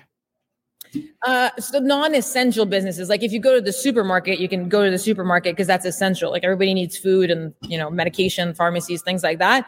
But going to the movies is not essential. Like I guess going to the, I mean, going to the gym, and I agree, going to the gym is not essential because you can do your squats at home and you can go fucking run outside. Like you don't need the gym to be fit. So the service, I understand in the government's mind is not essential because you can do those things on your own or outside. Um, it's snowing right now and cold, so it's not. I I. I I I don't want to argue with them on their own ideology, but just for the sake of argument, because it's so fucked up. Um, ninety nine percent of the food in the supermarket isn't essential either. Matter of fact, it's the, it's the opposite. and I agree with you on that. Yeah, it's it's it, so I, I I heard it's going to be like that. And uh, the mayor of Chicago just said, "I wonder if Brian's going to lose his job."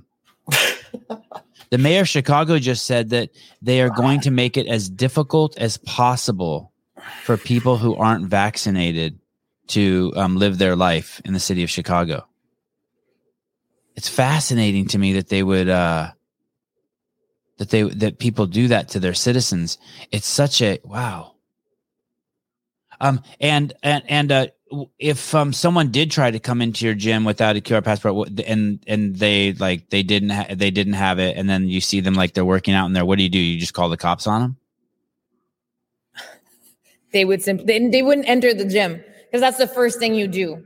I have to scan. I have to confirm your identity and scan your QR code if you're a new member. So we've done we do consultations at the gym. Like you can't just like drop in and try out the gym. Like no, we meet you online first, um, and you know through Zoom, and we talk to people, and you know we go through you know what do they need, what do they want, are we the right fit for them? Um, our gym has you know every CrossFit gym is different. We all have our own culture. We all have our own vibe and and and and you know community is the word I was looking for. So we make that very clear and we make sure that the people who are coming to us, um, it's we're going to be a good match for them. So yes, by the time they you know cross the door, I know that we've already verified online and then we scan their QR code. And and and the people in Canada, for the most part, are cool with this, yeah. or not cool with it. They are. I mean, the, I would think the large majority, yes. I mean, we're not like I'm not against the vaccine. I don't I don't mind. I think it's it's the cost of living in society. I mean, I would love to fly in first class and for all of first class to be the whole plane, but that's not how life works. So, like, you know, right. if I'm sitting next to someone, then I want to make sure that you know I took my precautions to to protect you, and you're doing the same. So, I think that you know we're aware that we're doing this for the greater good and for you know the benefits of of everyone but then what the government does is another thing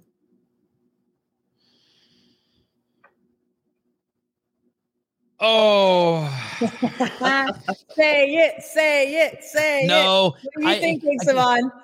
no i here's the thing here's the thing i appreciate you sharing this all with me i i i, I I, I really do. And as my mom uh, reminds me that your guests on your show, you need to take care of them. You're your guests on the show. I'm not here to um uh to change anyone's mind or to be- beat anyone up or to talk shit to anyone. Um, I just I just see it so differently than that. I just don't see you, you know uh, they say the greater they on one hand theoretically, yes, if everyone took the vaccine, it is for the greater good. Everyone gets healthy, everyone's protected, and, and it stops spreading, and everyone gets to keep living their life. But I just don't see the vaccine as working that way.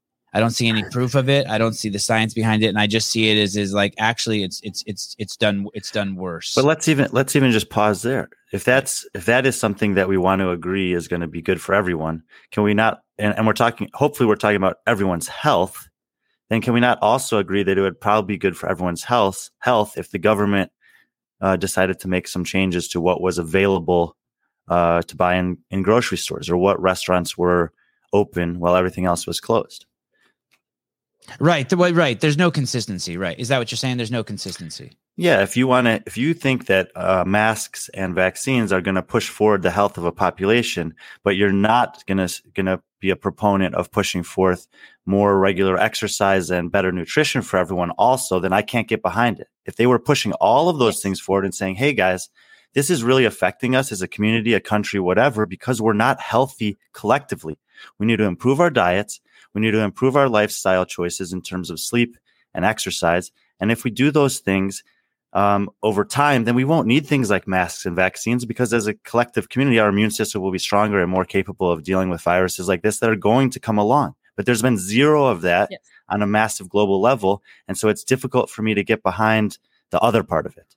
Well, we're at the two year point where no one can say we couldn't have changed fast enough. By now, every single person on the planet could have taken the precautions to save their own life without the vaccine based on the stats of who's dying and who's not dying. Uh, well, I mean, there's a percentage that would have died because they weren't healthy enough to begin with to, to fend it off. But for the well, we can turn it off people, now. But, but but I agree with you. But let's say we would have said, "Hey guys, for a year, we're going to protect all the fat and old fuckers." And every and everyone's going to comply with this. But after a year, but on the other hand, all everyone has to do this for the next year because after a year, we're opening the floodgates. We're going to let the virus run free. We're going to let all our kids get it so they can be protected for life. I mean, we have a narrative in this country that people think that they're doing this to protect kids. the, the the amount of kids that have died in the United States is statistical noise. There's no proof. There's no data outside. And there's nothing that will be able to to measure the psychological effect that it has on kids So- for their lifetime. Yeah. Yeah. But It's I think it's a shame because as you said, we're two years, we're gonna be two years in. Like for us in like in Quebec in Canada, March 15th is like the date that everybody's gonna remember.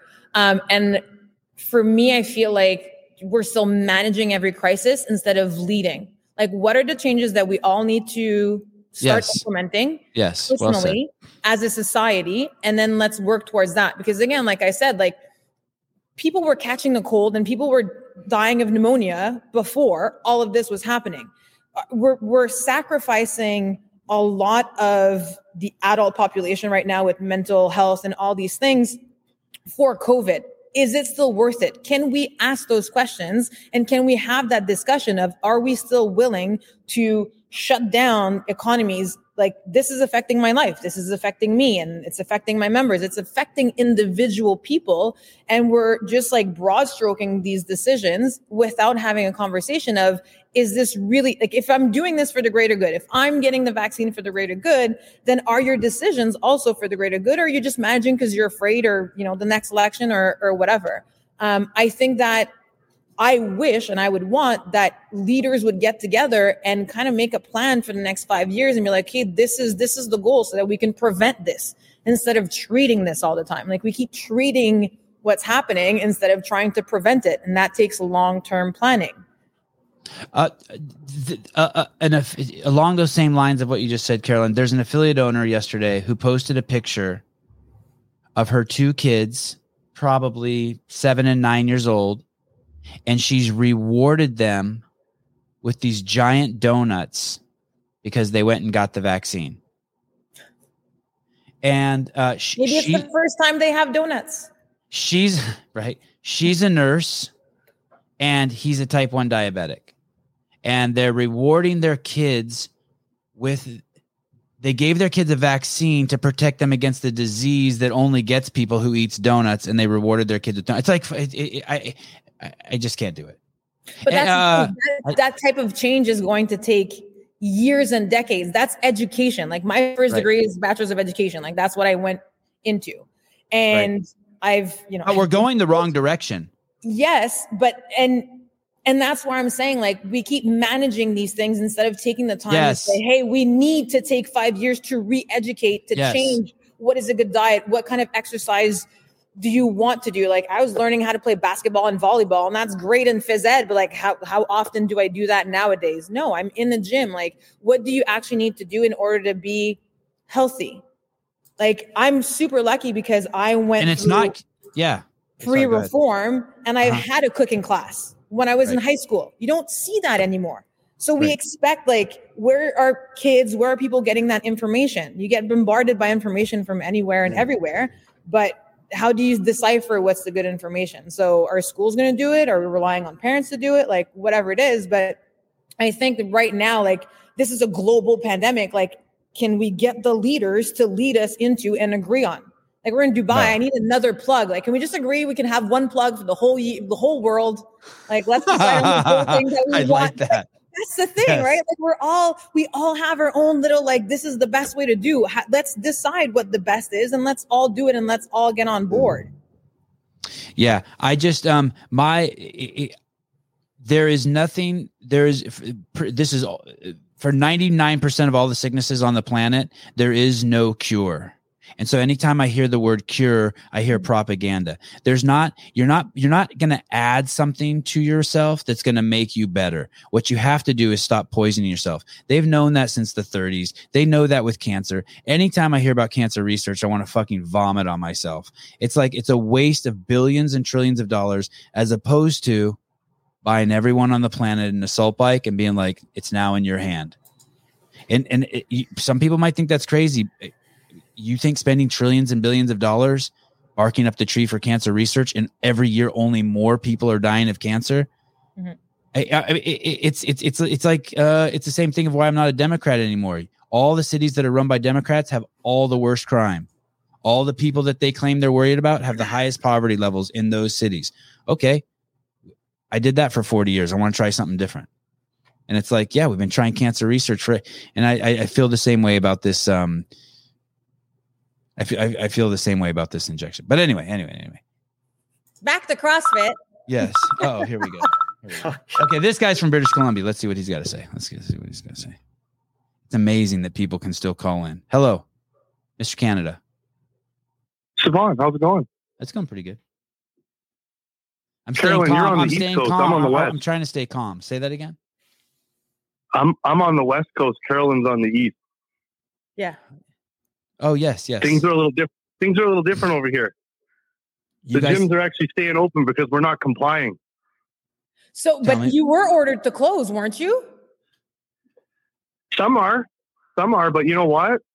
Some of us out here don't think the vaccine actually work, and we're staying open because food courts are full of people eating fast food, and this whole thing is bullshit. It's not about health. Of but course. even if it, d- If it was about if it was about health, they would actually show us it's about health. It's not. The vaccine's not working. but even My if it did work, if it COVID, did work, then all- you could and they all stay open. vaccines. If it did work, you could stay open. True, true, but it's not. Right. My whole family's double. They're all double jabbed. They all have COVID right now. it Did doesn't you- prevent you from getting COVID. It just ideally diminishes the symptoms and you don't have to go to the hospital. Correct. They're all sick though. They're all sick at home. Like we're we're all we're all being forced to be vaccinated, and it's not.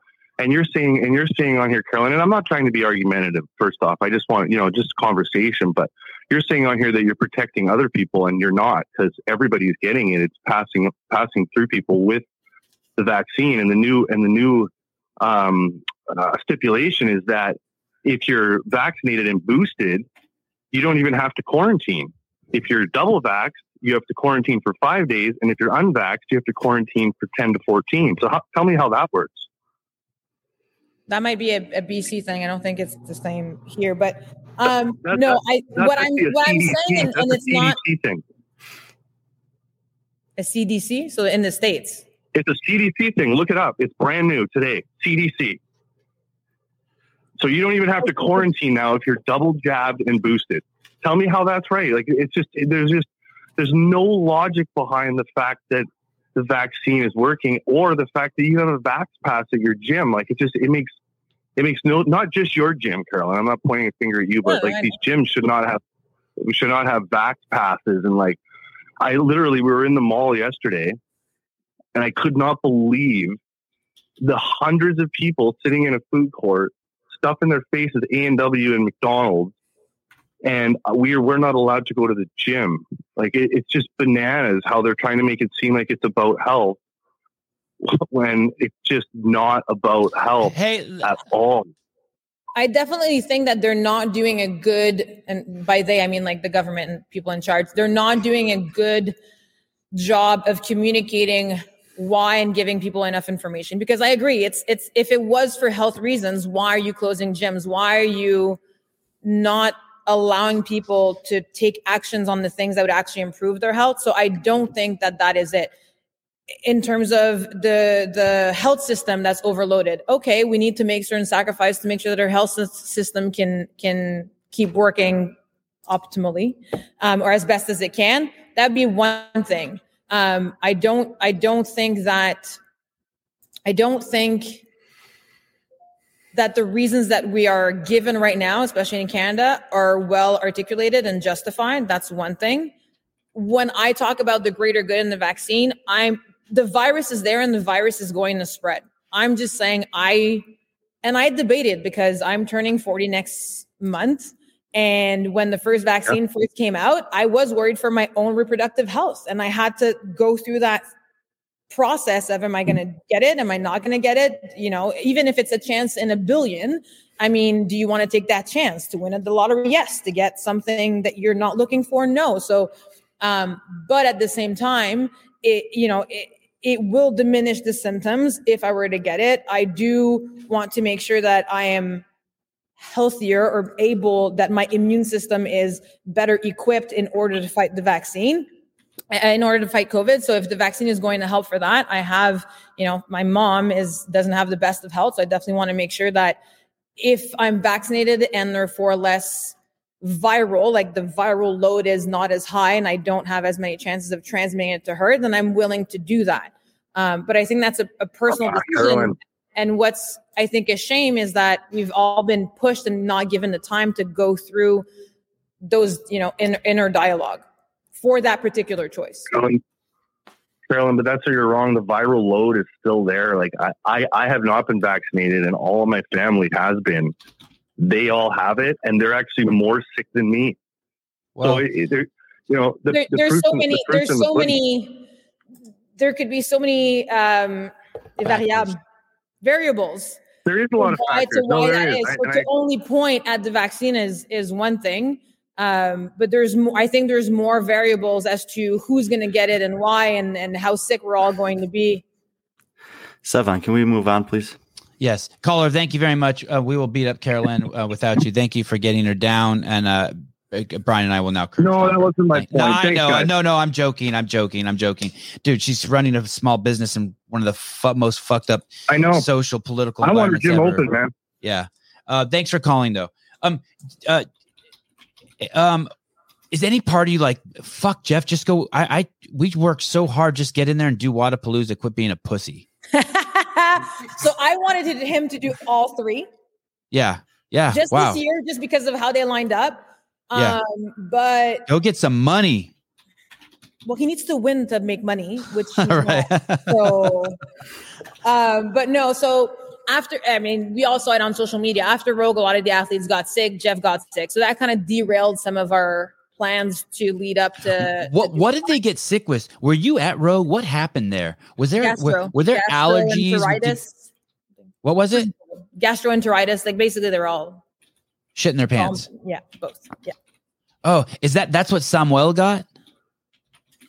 Sam wasn't there samuel cournoyer he wasn't at Yeah. rogue Oh, who was it? Who day? Who who was so it? Who day? Re- like pulled out saying he was sick. So I don't know what he had and if he's the one that gave it to everybody. But I think BKG posted at the and if I'm saying this wrong, you guys can correct me. But I think BKG had it. Alex was sick, Vigneault. Uh-huh. Um, but we're not sure if that was food or if it was that. Um, who else? Caroline uh Prevost Oh yeah. was sick. Uh was Emily sick? Can't remember, but I know, like, I know on social media, like the week, like the 10 days post Rogue, if you go back and look, like a lot of athletes are like, ah, feeling better now. And it's like, hmm, like, what did you have?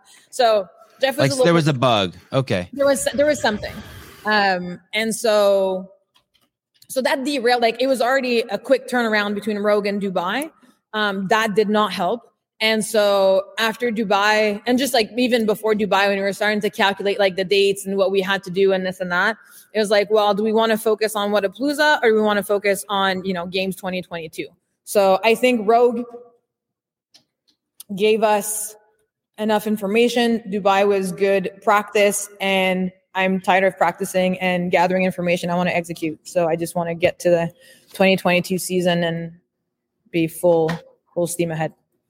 Will um will Alex a podium at the games this year? Alex? S- Sorry. Will Jeff? Adler Will Adler uh podium at the games this year? Will Jeff podium at the games this year? My goal has always been for Jeff to podium to win the games. That has always been my goal. And I've Bam. been very open about that since the beginning. My goal was for him to win the Open. My goal was for him to make it to the games. My goal goal was for him to win to win the games. Now, whether or not that's you know doable is How early on did you guys set those goals? I did. He didn't. And I think like you've you've you saw you saw him people- early on in like 2016, and you're like, this guy's got potential.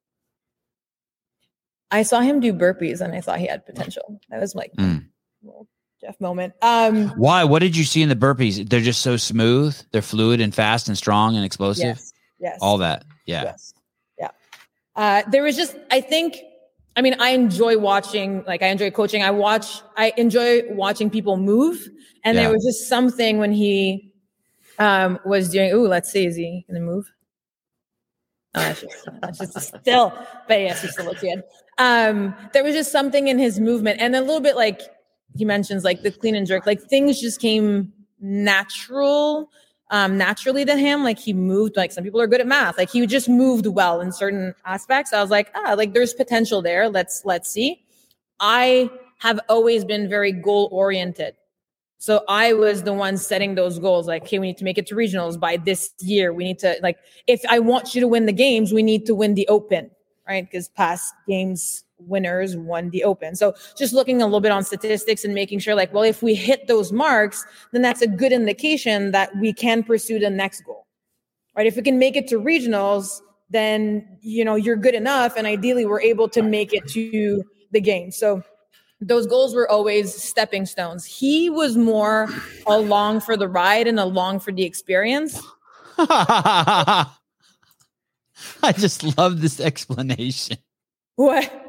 Just that he's along. I mean, you're a scientist. You're a fucking scientist, yeah. and this guy's your lab rat. I love fucking love it. Yeah, I, I, at first, and Brian can attest to this.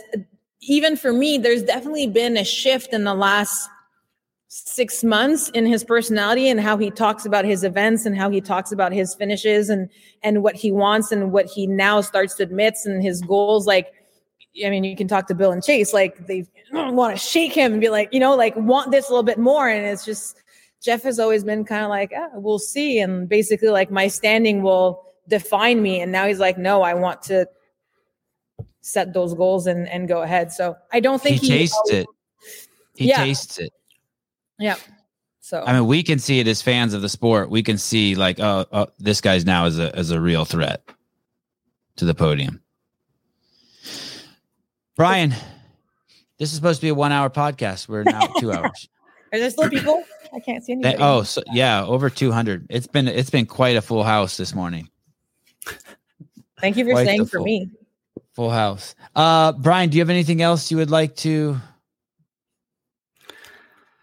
no, I'm I'm I'm excited to see you in Florida. I'm really excited to see uh, Benoit, and uh, he's kind of been peripherally on my radar as a guy who might might be able to break through. But I, you know, this would be a good opportunity for him, I think, to put you know pit himself against some of the better better athletes and bigger field of good athletes that we have.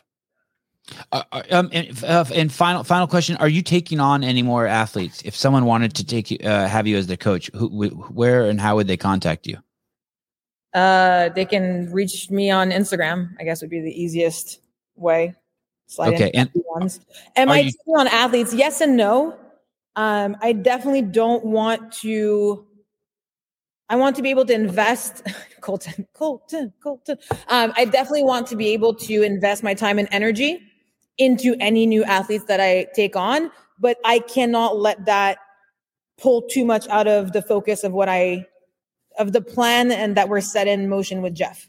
So it's kind of like as a coach for me, it's a balancing act.